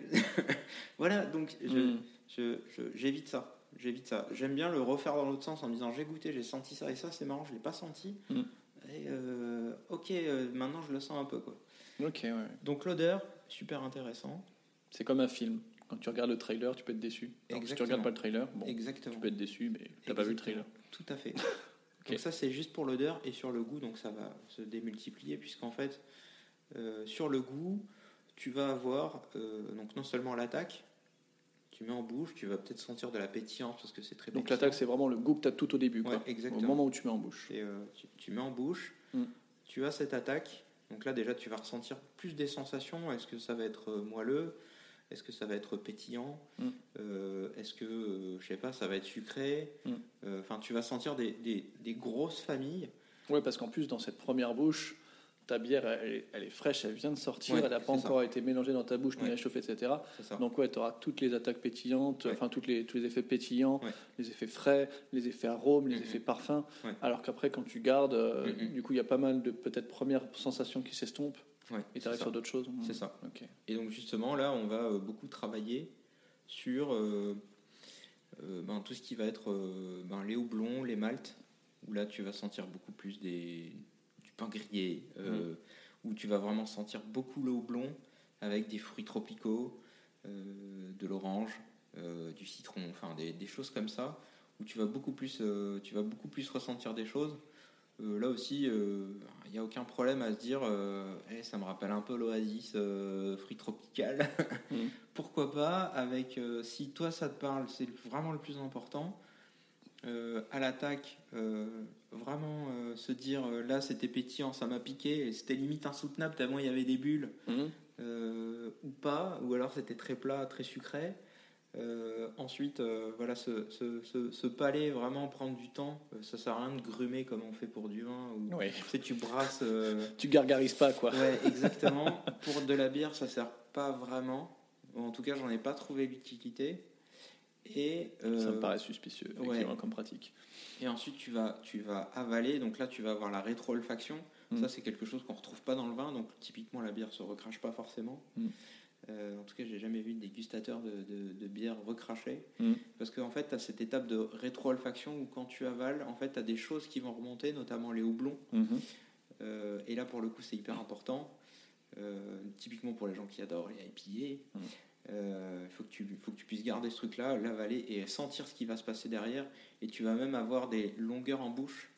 Euh, Il y a des Très très ouais, quoi, il y, y a bières, notamment les IPA, qui sont très fortes. tu- ça va rester longtemps sur ton palais où tu vas sentir ce truc-là, euh, où tu vas ressentir. euh, euh, J'essaie de pas donner des termes classiques, mais où tu vas ressentir euh, ben, des agrumes, quoi. Mm. Des agrumes, des fruits rouges. Euh, où tu vas ressentir toutes ces Je serais choses. plus sur la grue, moi, sur de la pied que du Ouais, fruit rouge. ben, je, je suis d'accord. Des fruits Moi, dans mon souvenir, euh, fruit rouge, c'est quand même très sucré. Quoi. Ouais, mais tu, tu peux. Pourquoi Ouais, pas, non, euh, pourquoi pas Tu fais une IPA barbe rouge. Tu vas ressentir des trucs un peu, un, un peu, un peu ça. J'ai pas fait, mais j'imagine. En tout cas, c'est le descriptif qui est donné du houblon. Je Mhm, connais pas très bien. Donc euh, voilà, on va voir ces, ces approches-là. Euh, donc euh, la vue, l'odorat, le goût, super important, et surtout un référentiel qui est euh, le sien. Mhm. Le but, c'est pas forcément de partager avec tout le monde. Ça, c'est un métier, Mhm. clairement. L'idée, c'est surtout soit se dire, ok, j'aime bien une bière qui, est, euh, qui a une attaque euh, très pétillante, euh, qui a une belle mousse, euh, qui a une couleur bien transparente, euh, à l'odeur. euh, j'aime bien quand ça a un goût d'agrumes et en bouche, ben, euh, ça attaque, c'est pétillant, euh, ça a de l'agrumes et derrière ça revient et c'est presque c'est résineux quoi, c'est plus résineux que herbacé. Et là, coup, Résineux. résineux, euh, c'est le, le houblon qui va apporter ce truc-là. Ce côté résineux où tu as, un peu de résine, qui, ce goût-là que tu peux retrouver un petit peu. Je sais pas quel goût ça a la résine. Ben, euh, pain, résine, c'est un peu la même chose. Ah le oui pain. Le pain, pas P-A-I-N, P-I-N. Ah, ok. Voilà. Ouais, plutôt boisé du coup. euh. Euh, non, Pas pas, vraiment. c'est vraiment résine. C'est- Résineux, C'est mais- ouais, vraiment résineux. Moi, tu me parles de de- d'essence de, pain, je pense à Mm. du à du euh, du truc québécois, là, le truc canadien, qu'on met sur les pancakes. Du sirop d'érable. Je pense à ça, moi, et ça me fait pas du tout penser à de la résine. Ouais, parce que. Ouais, parce Bah que- ouais, mon gars. Ah bah ouais, tu vas faire mais quoi voilà, mais tu vois, c'est très, c'est très personnel. Mais oui, mais du coup, résine, je pense beaucoup ouais, mais euh, résine, je vois pas quel goût ça peut avoir. Typiquement, tu prends une IPA avec du cascade, Ouais, tu vas le sentir. Euh, donc la, la, la punk IPA, c'est un bon exemple. ok. À la fin, tu vas ressentir ce que, ce que beaucoup de gens ressentent comme de la résine. Ah bah j'essaierai d'en goûter du coup pour Mais- essayer de trouver ce, ce goût-là. Encore une fois, c'est personnel. Tu peux ne pas le trouver. Non, mais si ça se trouve, j'avais le goût, mais j'avais Ouais, pas de, de souvenirs ou de mots possible. associés à ce goût-là. Ouais, c'est très possible. C'est très possible. Donc voilà, euh, cette dégustation en plusieurs étapes. Euh, L'idée, c'est vraiment de, de voir un petit peu ce qui te plaît, ce qui te plaît pas.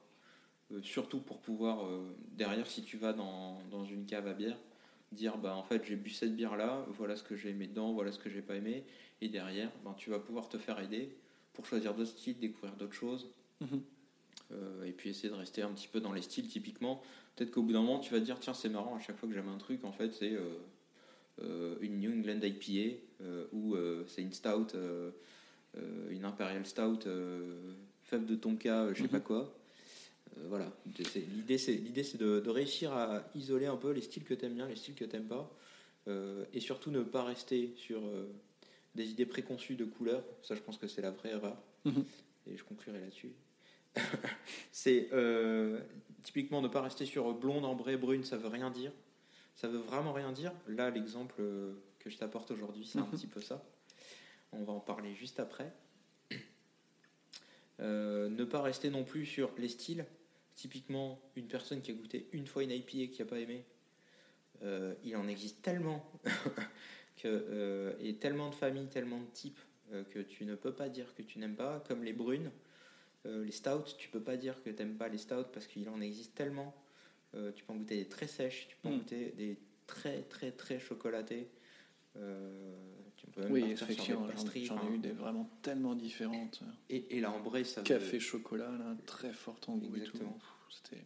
La ambrée, c'est pareil, ça veut dire rien. Hum, hum, hum. Euh, si ce n'est qu'on peut se douter que ça va être un poil plus sucré. Mm. Et encore, tu vas avoir des ambrées qui vont être hyper sèches. Mm. Donc, euh, ne, ne pas rester sur cette idée préconçue.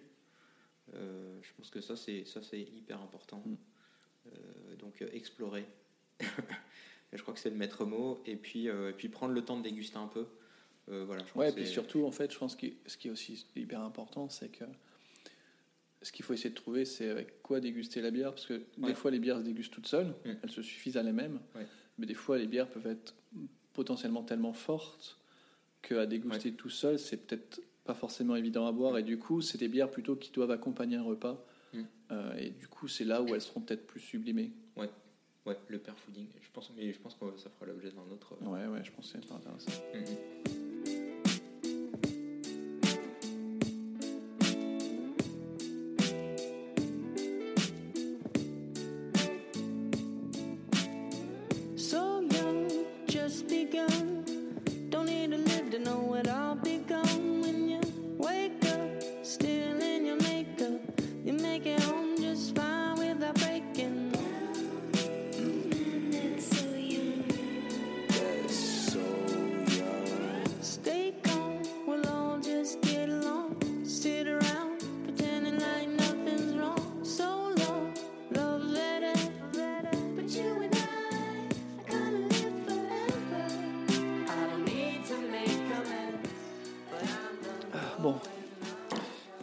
On était déjà en train de la boire, mais tu m'en as apporté une deuxième bouteille. Donc on va ouvrir ça. Vas-y. Oh. Raté. Ok, donc déjà, Ouais. il n'y a pas de pchit. Exactement, il n'y a pas de cheat et euh, j'avais dit au tout début que je serais parfaitement transparent avec toi. Euh, j'ai pas forcément cherché à rectifier cette bière Mhm. Et pour le coup, euh, j'ai eu un petit problème puisqu'en fait, euh, depuis quelques temps, j'utilise euh, un mode de fermentation de ma bière qui est, euh, qui est une, une fermentation totalement fermée. Mhm. C'est-à-dire que bah, en fait, la production de, de CO2, donc la production de bulles, va se faire avec la fermentation naturelle. Ok, Et donc là, c'est le cas pour celle-ci. ok. Et je ne maîtrise pas encore totalement le processus. Donc, il manque, euh, il manque ces bulles. Et donc là, tu as cette bière où je devrais avoir une fermentation, assez, une, des bulles assez importantes, et j'en ai pas. Et donc là, bah, je suis en train, euh, là, c'est la version euh, brute du truc. Et là, je suis en train de rajouter du CO2, donc du CO2 que j'ai acheté dans le commerce, dans la bière pour, pour, pour qu'elle soit plus fermentée, pour qu'elle soit, pour qu'elle ait plus de, de bulles. Voilà, donc là, je t'apporte la version brute qui est une petite foirade. Mais en tout cas. Ouais, mais elle est euh, pas trichée. Non, elle est pas, elle est pas trichée. Voilà. Voilà. En toute honnêteté, elle est pas trichée. Que 45 degrés, hein, j'ai bien compris. Moi, je relève. Et du coup... Ah, mais si, regarde, j'ai une petite mousse qui apparaît là quand même. Regarde, c'est joli. Tu regardes pas, tu es trop concentré sur ta bière. Mais moi, tu vois, même, même sans euh, verse d'eau comme tu viens de le faire, j'ai eu une petite mousse, euh, je suis content. T'as plus de mousse. Exactement. Parce que j'ai versé de plus haut. Mais oui, au bout de 65 mètres, ça fait une belle mousse. Alors, effectivement, en plus, je t'avais apporté deux bouteilles. Mhm. Deux bouteilles qui ont été conservées pendant 5 jours au frais. Donc, Mhm. elles sont passées de la cuve euh, fermentation Mhm. euh, qui était déjà au frais pour euh, faire chuter tous les dépôts en bouteille et directement au frais. Donc ça n'a pas refaire, ça a pas eu de chance de refermenter en Ouais. bouteille. Et celles-ci ont peut-être un tout petit peu refermenté puisque la fermentation était presque finie. Il manquait euh, quelques centigrades de sucre à bouffer pour les levures. Et donc celle-ci, elle a peut-être un tout petit peu plus fermenté.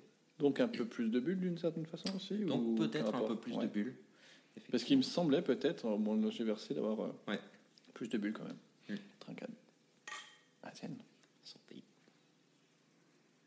Donc là, celle-ci, Moi, je sens les fruits rouges. Ouais. Bon, effectivement, on est sur euh, les fruits rouges. Donc en fait, on est sur une bière foncée. Mhm. Euh, je voulais euh, présenter un exemple concret de se dire je veux pas m'arrêter sur une couleur Mhm. ou sur un style.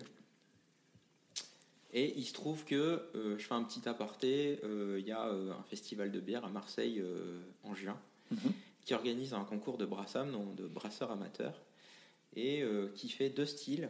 Donc une Berliner Weiss et une New England IPA version East Coast. La prochaine fois, je te parlerai de la New England IPA East Coast qui est en train de, de- actuellement de fermenter où euh, j'ai jamais mis autant de houblon de ma vie pour aussi peu de quantité de bière. Je pense que ça va peut-être nous déchausser les dents, mais c'est pas grave. La bière d'aujourd'hui, donc c'est une Berliner Weiss. Mhm. Donc Berliner Weiss, c'est euh, une bière de Berlin et Weiss, ça veut dire blanche. Ah, ya. Comme tu peux voir la couleur, ce n'est pas blanc. Effectivement. Effectivement, donc elle est foncée, donc j'ai mis du malt foncé dedans. Et c'est aussi une bière de blé. Donc, c'est-à-dire, tu disais euh, Weizen. Weizen, c'est euh, des bières de blé. Mhm. Et donc là-dedans, il y a majoritairement du blé euh, et du blé clair et aussi du blé foncé, mais il y a aussi du malt d'orge. Mhm. Et pour le coup, Donc, il y a au minimum 50% de blé ou- exactement, Ok. ouais, il y a, il y a effectivement 50% pile de, de, de blé clair. Ok. Il y a un tout petit pourcentage de blé, euh, de malt de blé foncé, Mhm. donc euh, grillé. Et donc ça, c'est assez euh, original. C'est des choses qu'on n'utilise pas tout le temps, beaucoup qui apportent d'autres touches, mais là euh, que j'essaye un peu de dissimuler. Et pour le coup, tu vas avoir ensuite une levure qui va acidifier, puisqu'une en fait une Berliner Weiss c'est une bière à la base qui est acide, Mhm. c'est une blanche acide. Euh, et euh, il me manque un des critères, au-delà du fait qu'elle soit noire alors que c'est censé être une bière blanche, euh, c'est censé aussi être très pétillant. Donc là pour le coup, pour le concours, je suis un peu à côté de la plaque. Merci, monsieur. Revenez euh, l'année prochaine. Bon, après, c'est pas grave, on fait ça pour rigoler. Oui, Hein. Euh, donc là, je vais quand même essayer de leur envoyer une version de Ouais. ce truc-là un peu plus carbonatée, donc avec un peu plus de Donc bulles. tu vas faire le rajout du coup. Exactement. Là, je suis en train. Je suis en train de rajouter des bulles dedans, donc ça prend du temps, mais je suis en train de le faire. Et donc, tu as cette bière euh, acide euh, qui est euh, majoritairement du blé, Mhm. qui a fermenté avec une levure qui est très particulière, puisqu'à la base, pour acidifier un mou, Mhm. acidifier une bière, il- faut que tu passes par une étape assez classique de, de kettle souring. donc, en fait, ça, God bless you. Ouais, ouais, exactement, qui revient euh, grosso modo à ajouter euh, des acides lactiques euh, dans, euh, dans ta cuve d'empattage. Ok. Voilà, donc le- l'empattage c'est quand j'ai mes céréales et l'eau et en fait je suis en train de récupérer les sucres des grains à ce Mhm. moment-là et je laisse à une température donnée. Je vais baisser à 40 degrés, essayer de maintenir pendant 48 heures cette cuve-là, rajouter des acides lactiques et du coup ça va acidifier mon mou. Ok. Et du coup, j'ai pas fait cette étape-là. Moi, j'ai- brassé une bière classique, donc celle que un classique avec du blé, voilà, c'est ce que Mhm. je t'ai dit avant. Et j'ai ajouté une levure qui s'appelle euh, la Philly Sour. Donc c'est une levure qui a été euh, isolée par euh, l'université de, j'ai oublié le nom, aux États-Unis. Elle est de bien, cette Philly. Philly, Philly, donc Philadelphie, évidemment. Bah, C'est- bien c'est sûr. écrit dans le nom. Si, je l'ai pas noté, c'est bizarre.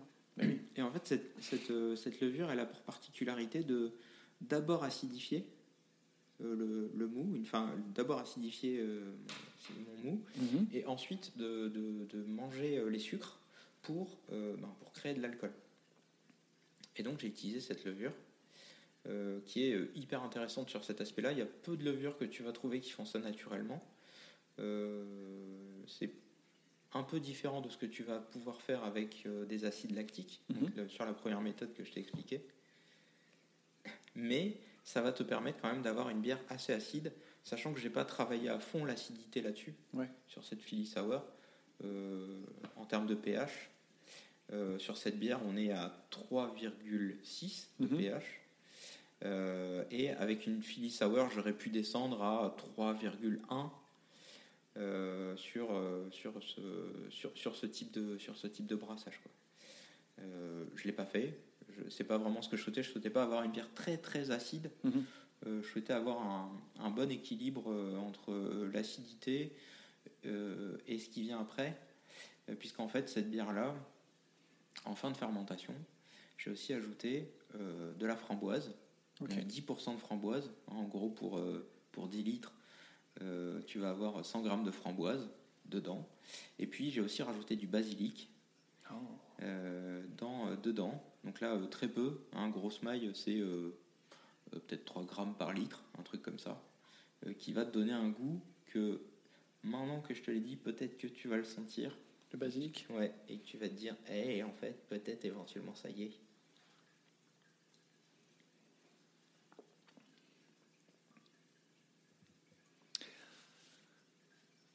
Eh bien, je suis très mauvais. Tu le sens pas? J'ai du mal à le détecter. D'accord. Mais après, je suis très mauvais à cet exercice-là. Et On le problème, c'est que le basilic, moi, Mm. en général, Mm. euh, c'est euh, du pesto. Ouais, Et c'est quand même ok. extrêmement fort en goût. Oui, c'est et du coup, le quoi. souvenir que j'ai du basilic, euh, c'est mon pesto très fort de l'italien chez Mhm. lequel j'ai mangé. quoi. Et là, du coup, m'intéresse pas à goûter quand même. Parce que tu me, tu me provoques. Après, j'avoue, il n'est pas euh, hyper marqué. Le but, c'était pas de.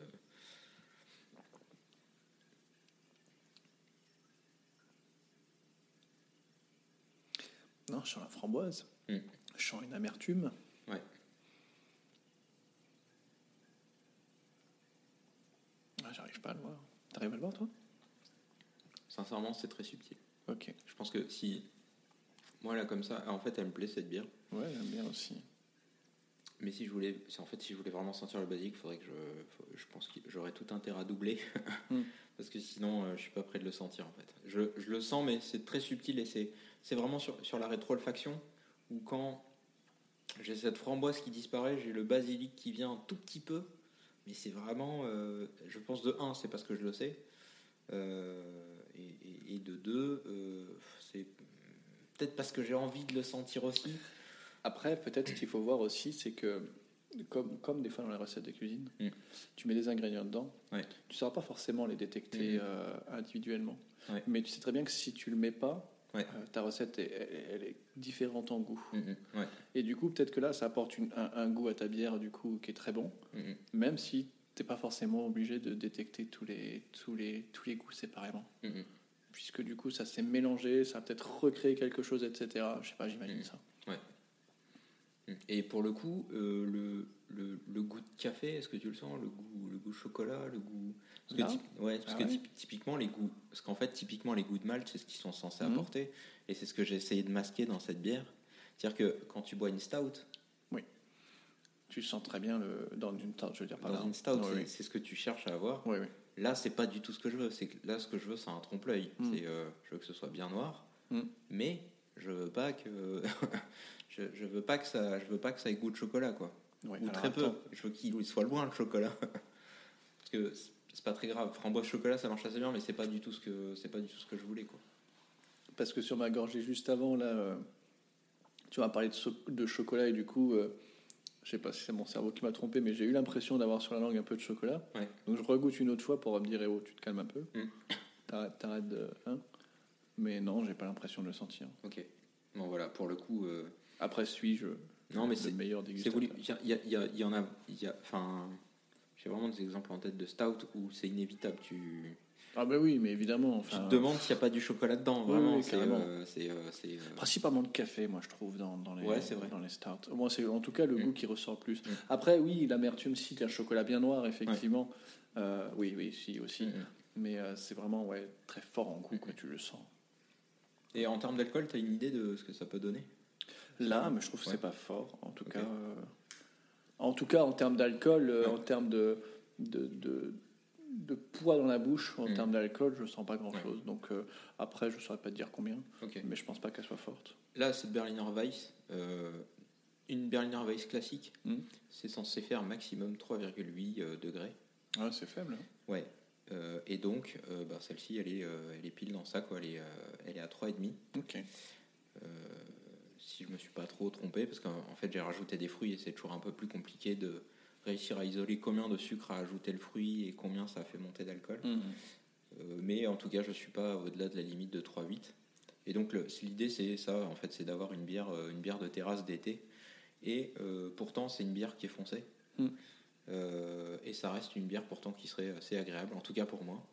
Ouais, Ce serait une, très bière d'été euh, que tu peux boire. euh, Bah, le côté En terrasse, euh, c'est frais, quoi. En plus, Ouais. du coup, c'est c'est une fausse blanche, euh, mais elle, elle a quand même effectivement un goût très léger.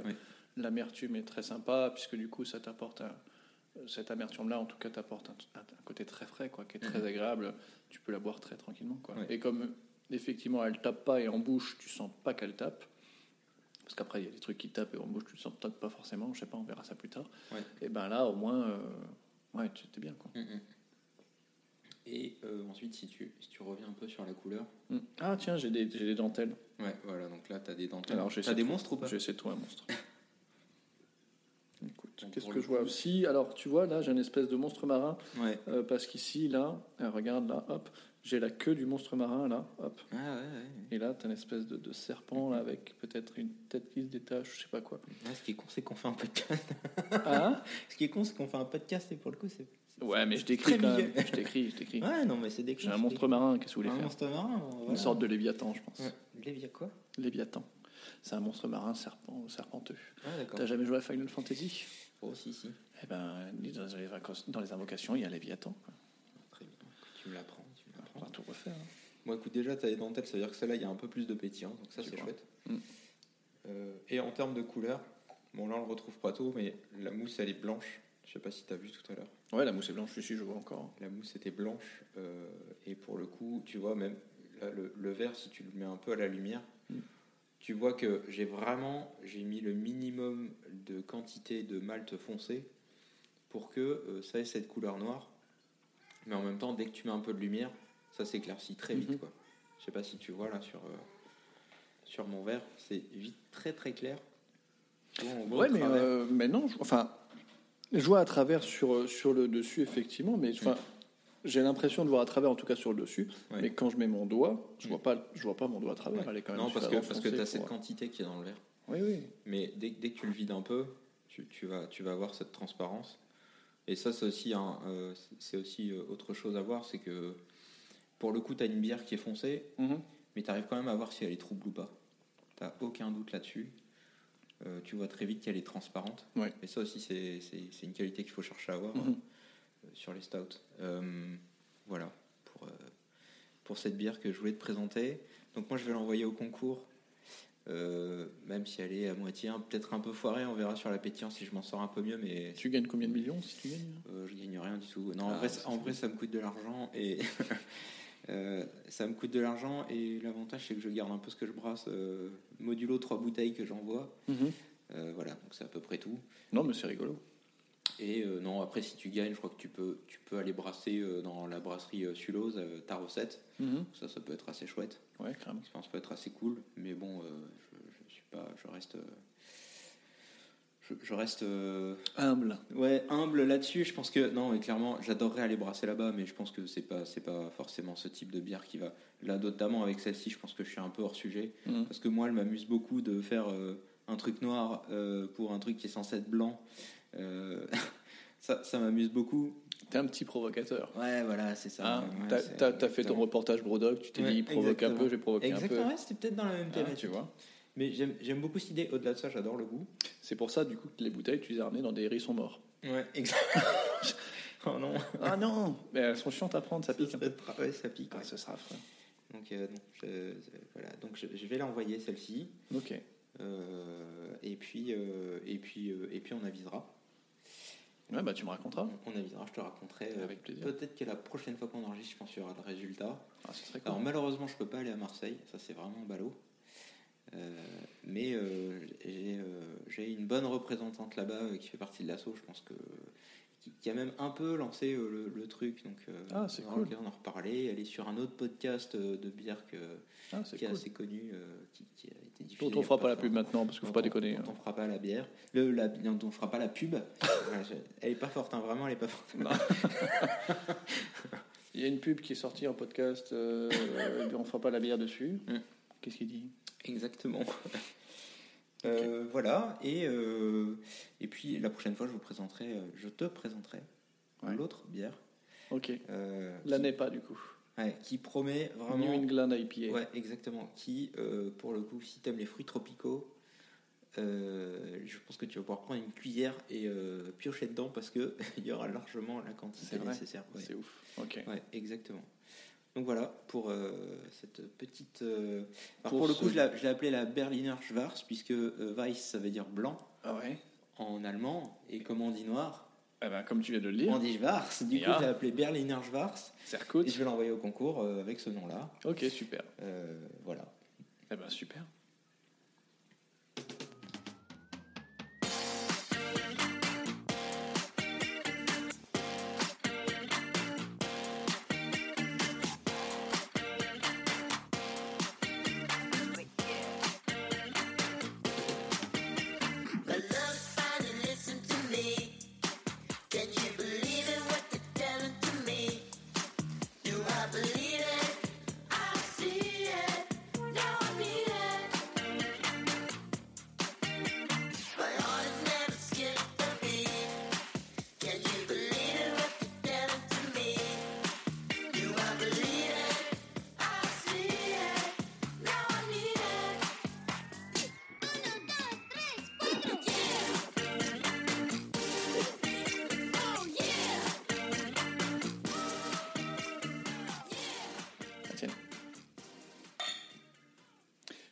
Un peu sur notre podcast. hein. On le citera pas maintenant, mais on le citera peut-être plus tard. Vous me faites trinquer tout le temps. Euh, J'en connais un autre. T'en connais un autre? Ouais, Eh ben, c'est bon. j'en connais un autre. Sur, sur le vin. Ah, bah, c'est bon alors. Ouais, donc ça. ouais. Si tout le monde le Ouais, fait, ouais, tout le monde le fait. C'est pas copié, quoi. C'est mainstream, quoi. Ok. Ok. Je pensais qu'il y avait une sorte de, de copyright ou de Ouais, brevet. Peut-être euh, peut-être qu'ils payent des, des droits à l'autre des podcast. royalties. Ah. Mais nous, on n'est pas au courant, donc on paiera rien. On n'est pas au courant. En tout cas, très bonne, très bonne euh, cette, cette bière, cette euh, Berliner Black. Schwarz. C'est ce que j'ai dit. Voilà, parce que je parle plutôt anglais. Euh, moi, j'ai envie de te parler euh, culture un peu, parce qu'on est sur le, la rubrique culture. Euh, tu connais peut-être, euh, parce que c'est toi qui me l'as offert, Merde. un bouquin, euh, un bouquin euh, qui s'appelle Secret, je mets le pour le pluriel, de Brasseur, sans pluriel. Euh, c'est écrit par, euh, alors je vais écorcher les noms parce que je suis un cochon. Euh, c'est écrit par Mathieu Gomer, j'imagine. Ça s'écrit G-O-E-M-A-E-R-E. Linda Louis et Thomas Mousseau. Alors, en introduction, ils, ils disent un peu qui ils sont. J'avoue que j'ai oublié, mais grosso modo, je crois qu'il y a un brasseur, il y a une journaliste, et euh, et il y a un autre brasseur, il me semble. hein, Je crois Un que brassam, je crois. un brasseur. En fait, ouais, c'est ça. Je crois que le casting, c'est un brassard. Brasseur de la brasserie du Loup, journaliste, brasseur de la brasserie Ouche-Nanon. Et le mec, il disait, excuse-moi, je te coupe la parole parce que c'est mon Non, sujet. non, mais oui, bah, oui. Bon, s'il te plaît. Euh, Il y en a un qui est à la frontière belge. Bref, il y a peut-être un brassam dedans Ouais, et, un, ouais, et un brasseur indus. Je ne sais plus. Ap- Après, dans, dans tout brasseur, euh, dans tout brasseur professionnel se cache un certainement, et il devrait se cacher un brassam, un ancien. Donc tout va bien. On peut est, espérer, euh, effectivement. J'étais pas hors sujet. Ok. Euh, et du coup, euh, du coup, euh, c'était un super cadeau d'anniversaire. Merci encore. C'est un bouquin qui va t'apprendre, même si tu le sais déjà, comment réussir ta bière maison. C'est écrit sur la première page. C'est un bouquin qui va parler euh, du houblon, qui va te parler euh, du malt, qui va te parler des équipements, qui va te parler, qui va te donner des recettes, qui va te, qui, qui va te donner de la chimie aussi, parce qu'il y en a un, il a, il a fait des études de chimie aussi à la base, si je me souviens bien, et donc il sait t'expliquer un peu euh, comment ça marche, pourquoi ça marche comme ça, pourquoi telle température ça fait ça, pourquoi telle température ça fait ça. Euh, ton malt, il va se séparer en combien de sucre, lequel est fissible, lequel n'est pas fissible, ou en tout cas lequel se dissout, lequel se dissout pas, etc. etc. C'est un bouquin, euh, c'est une Bible, hein, un petit peu quand même. Ah, donc, euh, j'ai- je, je le- prie pas, mais, euh, mais, euh, mais il est vraiment très très bien. Moi, c'est euh, un bouquin que j'apprécie beaucoup parce que, comme tu le sais, j'aimerais bien brasser également. Il faudrait juste que j'achète un peu plus d'équipement parce que j'en ai pas. Euh, du coup, c'est un super bouquin. Euh, le mieux, le mieux c'est de l'acheter pour, euh, pour le lire. Il donne 21 recettes de bière euh, qui sont assez faciles à faire, si je me souviens bien, euh, ce qui te permet de faire tes premières bières et de tester et de voir un peu eux ce qu'ils ont fait et du coup te comparer par rapport à ce que, tu as créé, etc. Donc je pense que c'est vraiment une, une excellente première approche. Euh, tout le matos que tu dois acheter, je pense qu'il est aussi dedans. Euh, toutes les erreurs que tu peux pas faire. Il y a juste peut-être euh, moi un truc que j'avais lu dedans qui me paraissait un peu particulier, mais peut-être parce que je t'ai vu brasser toi. Euh, ils disent que c'est plus facile au départ de faire ton premier brassage directement sur le feu, tu sais, et de pas transvaser ton eau sur une autre cuve. Moi, je suis pas trop fan. Je trouve que j'ai l'impression que c'est plus difficile justement de- d'essayer de garder la température ou de brasser directement sur le truc, Mm. plutôt que d'essayer de faire ton gâteau, etc. Sur l'empattage, ouais. Ouais, ouais. Ouais. Et du coup, euh, du coup, voilà. Bon après, euh, quand tu connais rien, je pense que tu fais ce qu'il y a, ce qu'ils disent. Si tu connais un peu ou si tu le sens pas, euh, j'imagine que de toute façon ils te décrivent un peu les autres, les autres façons de faire et que tu peux faire un peu à ta façon. Quoi. Après, euh, bah, si t'as pas fait ce qu'ils ont dit et que tu as voulu faire à ta façon, bah, tu t'en prends qu'à toi-même. Ouais. Mais euh, au moins, tu apprends de toute façon. Comme tu le disais en préambule, tu t'es beaucoup trompé, tu as beaucoup appris. Je pense que c'est un peu comme ça qu'on apprend de toute façon. hein. Euh, si tu réussis du premier coup, soit tu es un génie, soit tu as de la chance. Euh, mais en général, c'est plutôt de la chance que, que du génie, parce que avant d'apprendre, comme le disais moi-même, tu ne sais pas. Avant de savoir, pardon, je rate mes expressions, je suis tellement ouais. déçu. Avant de savoir, tu ne sais pas. Avant oh, le mec est tellement déçu. Je t'ai poncé ta citation. Et pourtant, elle est pas forte cette bière. Elle est pas forte. euh. Donc voilà, donc moi je recommande, euh, je recommande ce bouquin. Euh, il est vraiment très cool. Donc euh, Secret de brasseur aux éditions. Non, je fais pas comme tous les autres, on s'en fout. Vous retrouverez. Ouais, aux éditions La Plage. Allez, ok. Ah, merci. Euh, de Mathieu euh, Gomer, Linda Louis et Thomas Mousseau. Euh, les deux monsieur ont leur brasserie d'ailleurs, hein, respective. C'est un bouquin qui coûte 20 balles. Ah, ouais, parce que du coup tu l'as pas masqué, donc je sais que ça coûte 20 Ouais. balles. Voilà. Et qui fait euh, pas loin de euh, plus de 200 pages, plus de 200 pages, donc, donc un, un bon bouquin à remettre dans toutes les mains des gens qui veulent essayer de bar- brasser leur, leur bière. En plus, il y a plein de schémas, il y a plein d'images, il y a plein de photos. C'est vraiment, vraiment très sympa à lire. Oh, regarde toutes ces belles capsules de bouteilles. Mm. Oh, faudra trop que tu fasses ça sur tes bières. Créer tes capsules. Bref, c'est un autre sujet. Ah ouais. Voilà, voilà c'était sur le point culture. Très bien.